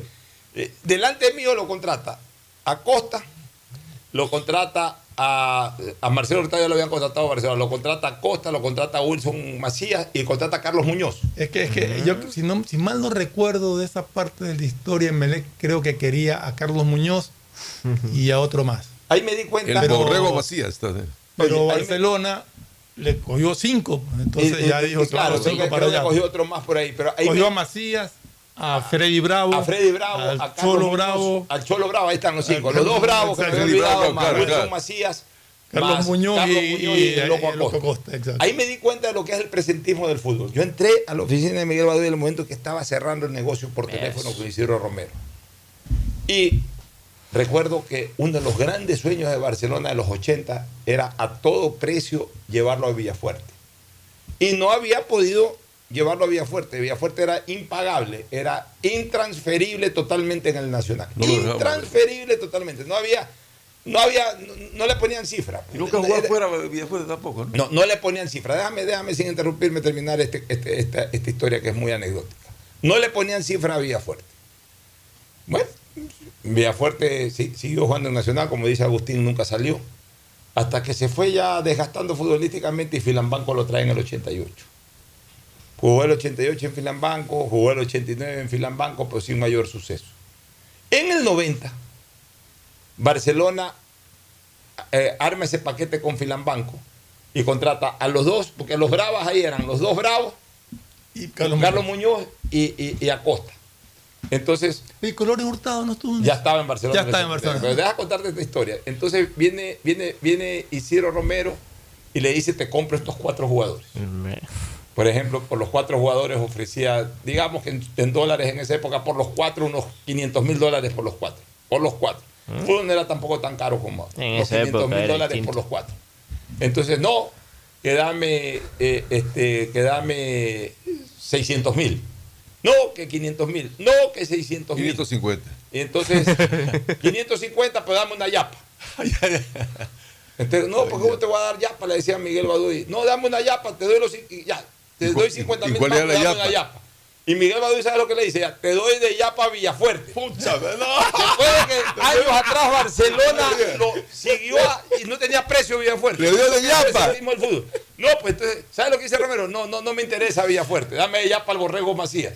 Y ahí es que se incorpora como quinto el Borrego Macías. Delante mío. Yo no lo podía creer. Yo decía, ¿cómo es el fútbol? Y no lo Barcelona estuvo 5 o 6 años poniendo el precio que podía poner por Villafuerte y no había manera de sacarlo a Villafuerte. Yo me acuerdo y que- en el 90 se lo ofrecen de yapa y Barcelona no lo coge ni de yapa. Oye, Yo me qué acuerdo pena, que yo le hablé con, con Miguel y le dije, ¿cómo le vas a dar cinco jugadores a Barcelona de esa manera, Miguel? ¿Cómo le- Ahí fue, que- ahí fue que me dijo pero que, que me le quería dos, pero que Barcelona se Bueno, llevaba en todo. todo caso, ahí Barcelona ganó el del 91, ahí surgieron figuras como Raúl Noriega, como Pepe Gavica, de- después este, eh, Emelec, eh, el 91, eh, no, no, no pudo, entre el 91 y el 95. El 90 O el 91, el No, 90. no, el 91 fue Barcelona campeón. Y Emelec el 92. No, pero es que yo te quiero que estoy acordarme porque creo que fue en el 90 o en el 91 que Melec trajo como arquero a Vargas. Ah, lo trajo a Bernabé Vargas, un Vargas, un de- tenía de- del Independiente, fracasó, Fracasó y después se fue a ser ídolo en Chile. De ahí Emelec lo toma el grupo La Universal y contratan a Saralegui, contratan a Olger Quiñones, o sea, grandes figuras, pero no le va bien.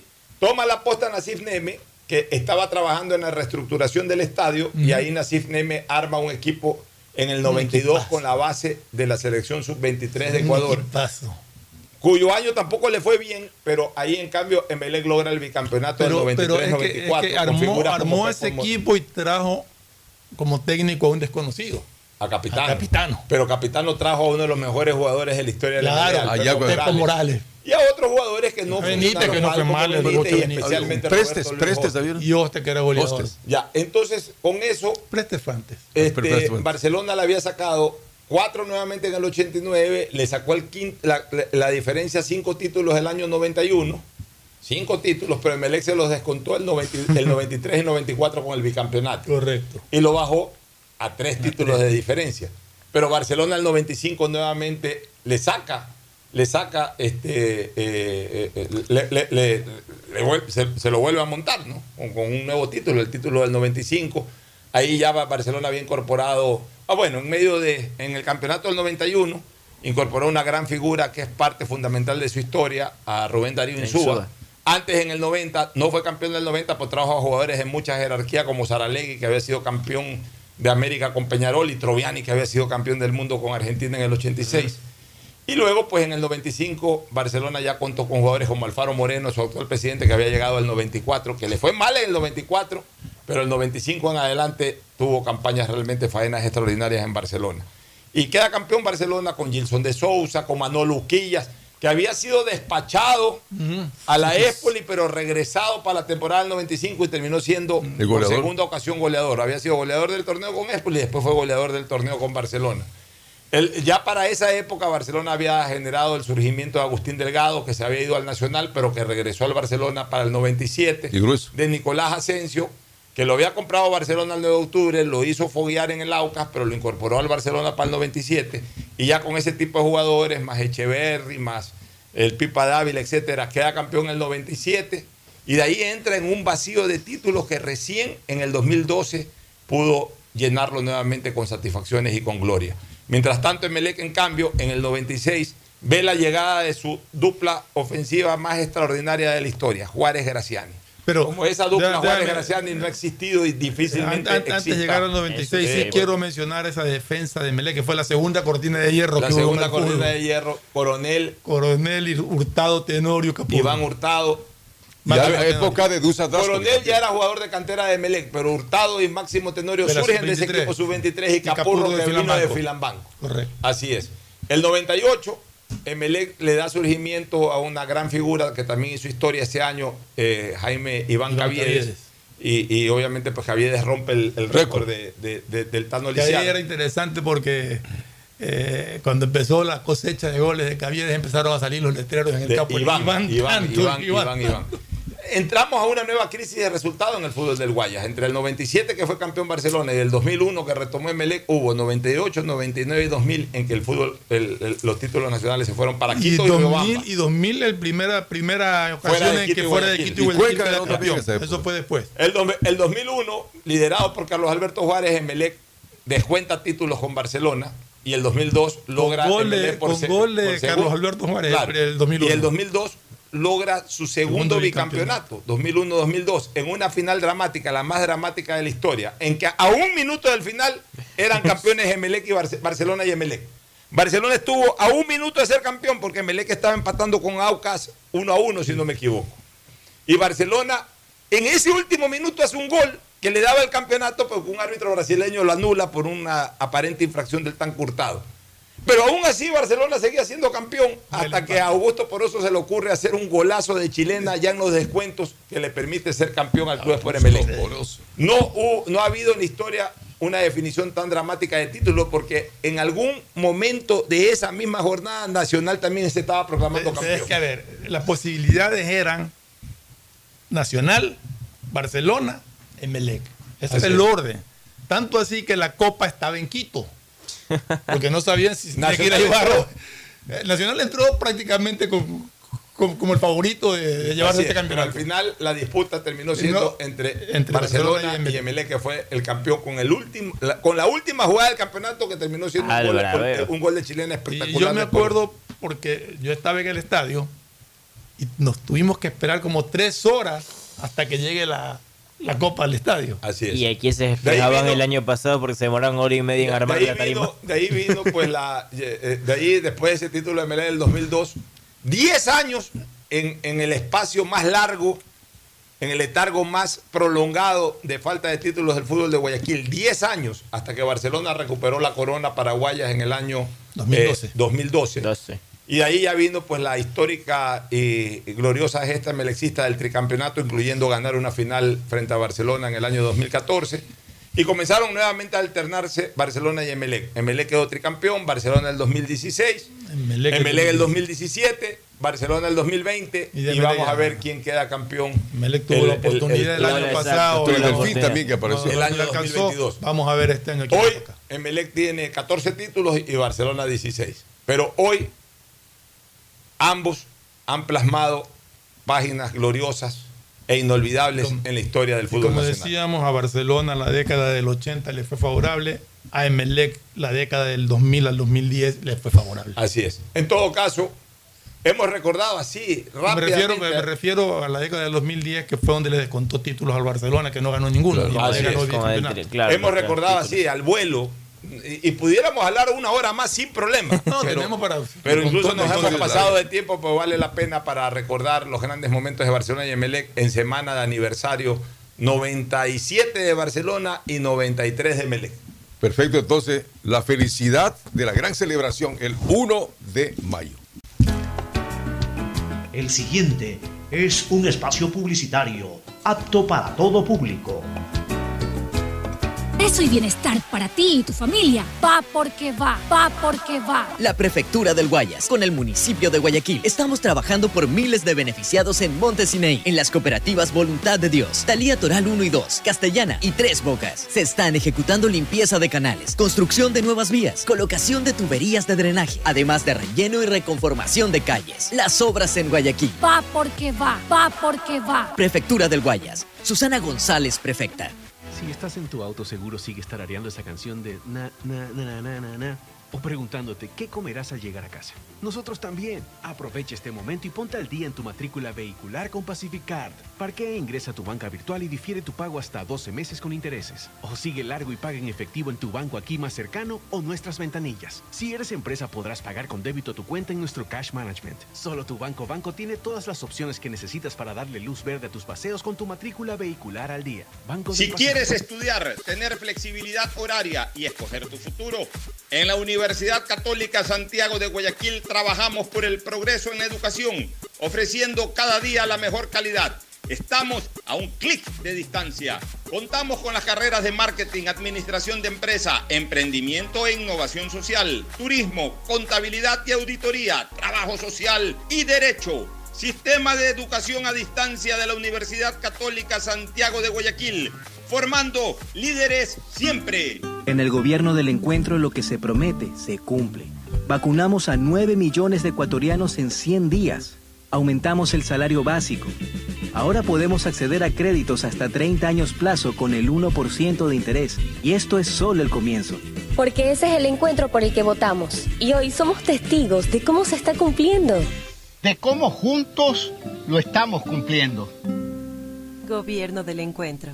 Juntos Si cumplimos. estás en tu auto, seguro sigues tarareando esa canción de na, na, na, na, na, na, o preguntándote qué comerás al llegar a casa. Nosotros también. Aprovecha este momento y ponte al día en tu matrícula vehicular con Pacific Card. Parquea e ingresa a tu banca virtual y difiere tu pago hasta 12 meses con intereses. O sigue largo y paga en efectivo en tu banco aquí más cercano o nuestras ventanillas. Si eres empresa, podrás pagar con débito tu cuenta en nuestro Cash Management. Solo tu banco banco tiene todas las opciones que necesitas para darle luz verde a tus paseos con tu matrícula vehicular al día. Banco Eso y bienestar para ti y tu familia. Va porque va, va porque va. La Prefectura del Guayas, con el municipio de Guayaquil, estamos Estamos trabajando por miles de beneficiados en Montesinei, en las cooperativas Voluntad de Dios, Talía Toral 1 y 2, Castellana y Tres Bocas. Se están ejecutando limpieza de canales, construcción de nuevas vías, colocación de tuberías de drenaje, además de relleno y reconformación de calles. Las obras en Guayaquil. Va porque va, va porque va. Prefectura del Guayas. Susana González, prefecta.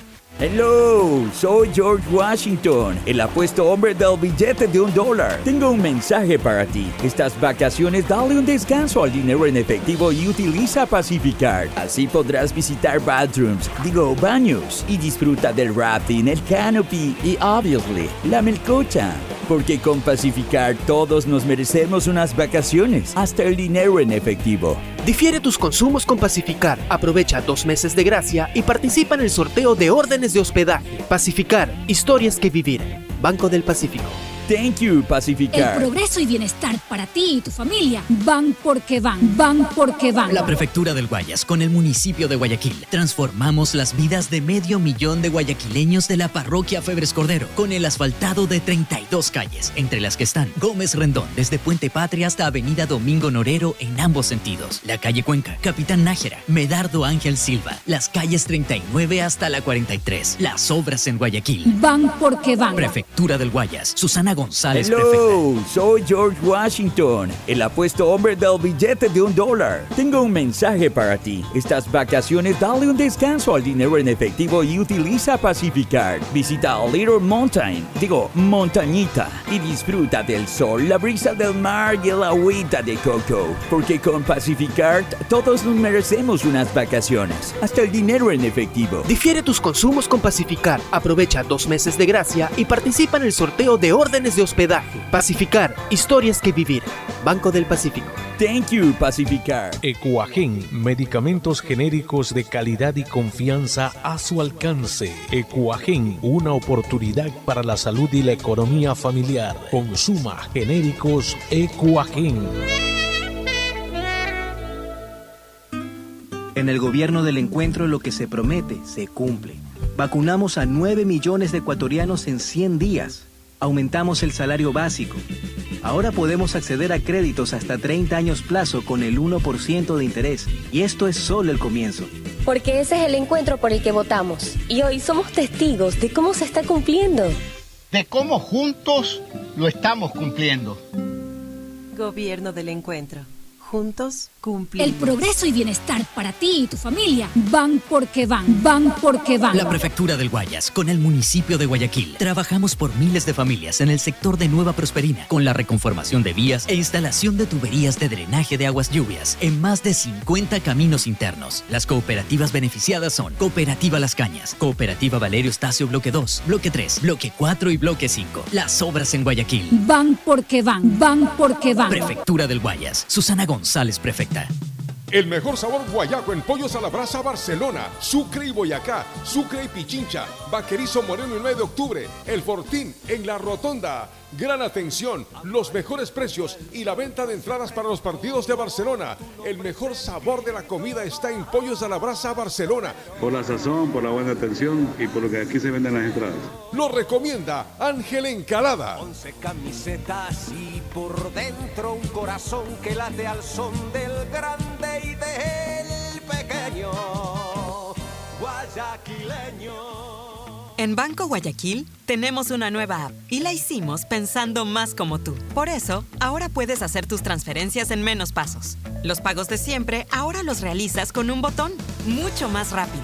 E incluso puedes revisar tu ahorro y gastos del mes para ayudarte con tus finanzas. Todo esto donde estés. Esta no es la nueva app del banco. Esta es una app más como tú. Descárgala, actualízala, pruébala. Banco Guayaquil. Primero tú. Hay sonidos es mejor nunca tener que escuchar. Porque cada motor es diferente. Desde hace 104 años, Lubricantes Gulf mantiene la más alta tecnología y calidad en línea de aceites para motores a diésel y gasolina. Está hecho con una fórmula especial para dar excelente protección a todo tipo de motores, evitando el desgaste prematuro de pistones, anillos y árbol de levas. ayudando a mantener limpio el motor y libre de depósitos que se forman por las altas o bajas temperaturas. Dele a su motor lo que se merece. Lubricantes Gulf, la más alta tecnología en lubricación. 104 años preservando la vida de su motor. Lubricantes Gulf. Gulf es más lubricante.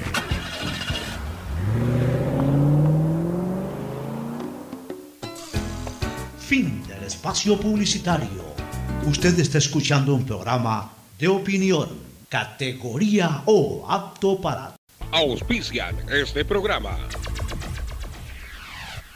Aceites y lubricantes Gulf, el aceite de mayor tecnología en el mercado. Acaricia el motor de tu vehículo para que funcione como un verdadero Fórmula 1 con aceites y lubricantes Gulf.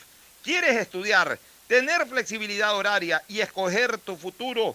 En la Universidad Católica Santiago de Guayaquil trabajamos para el progreso en educación, ofreciendo cada día la mejor calidad y para ello estamos a un clic de distancia. Escoge la carrera de tu vocación. Puede ser marketing, administración de empresas, emprendimiento e innovación social, turismo, contabilidad y auditoría, trabajo social y también derecho. Consulta en nuestra página web mayor información y esquemas de admisión. Universidad Católica Santiago de Guayaquil, formando siempre líderes. En Banco Guayaquil no solo te estamos escuchando, estamos trabajando permanentemente para hacer cada una de tus sugerencias, porque lo mejor de pensar menos como banco y más como tú es que lo estamos haciendo juntos. Banco Guayaquil, primero tú. Elegimos conectarnos con la mejor red del país para trabajar o estudiar con la mayor velocidad y la seguridad de tener una buena señal en cualquier lugar. Solo en Claro puedes disfrutar de todas las APPs y ver todas las series y películas usando los gigas como quieras, porque conectados con la mayor velocidad y la mayor cobertura, podemos más. Más información en claro.com.es. Banco del Pacífico celebra 50 años de innovación y confianza. Sí, sus bodas de oro, convirtiéndose en el mejor aliado para alcanzar las metas de miles de ecuatorianos en un país que se levanta día a día conectándose sin fronteras por sus sueños. Banco del Pacífico, 50 años cumpliendo los sueños de los ecuatorianos. El progreso y bienestar para ti y tu familia van porque van, van porque van. La Prefectura del Guayas, con el municipio de Guayaquil, trabajamos por miles de familias en el sector de Nueva Prosperina, con la reconformación de vías e instalación de tuberías de drenaje de aguas lluvias en más de 50 caminos internos. Las cooperativas beneficiadas son Cooperativa Las Cañas, Cooperativa Valerio Estacio Bloque 2, Bloque 3, Bloque 4 y Bloque 5. Las obras en Guayaquil. Van porque van, van porque van. Prefectura del Guayas. Susana González, prefecta.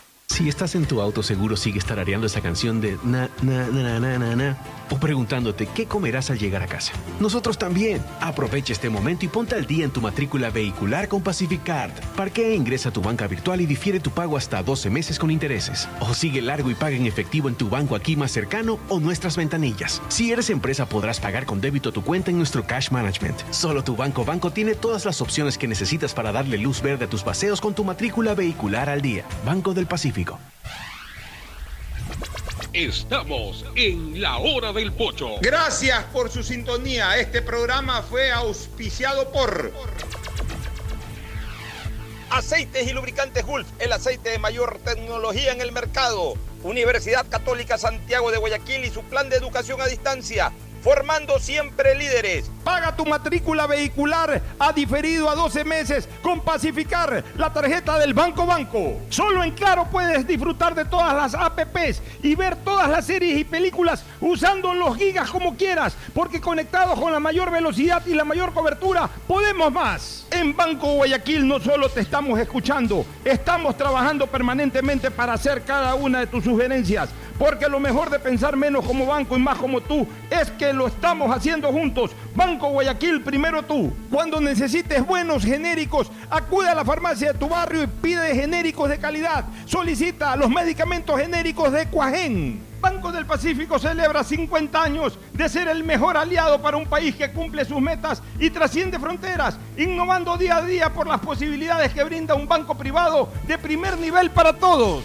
El progreso y bienestar para ti y tu familia van porque van, van porque van. La Prefectura del Guayas con el municipio de Guayaquil. Transformamos las vidas de medio millón de guayaquileños de la parroquia Febres Cordero con el asfaltado de 32 calles, entre las que están Gómez Rendón desde Puente Patria hasta Avenida Domingo Norero en ambos sentidos. La calle Cuenca, Capitán Nájera, Medardo Ángel Silva, las calles 39 hasta la 43. Las obras en Guayaquil. Van porque van. Prefectura del Guayas. Susana González, prefecta.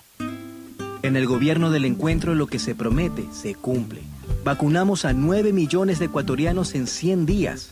Aumentamos el salario básico. Ahora podemos acceder a créditos hasta 30 años plazo con el 1% de interés. Y esto es solo el comienzo. Porque ese es el encuentro por el que votamos. Y hoy somos testigos de cómo se está cumpliendo. De cómo juntos lo estamos cumpliendo. Gobierno del encuentro. Juntos cumplimos.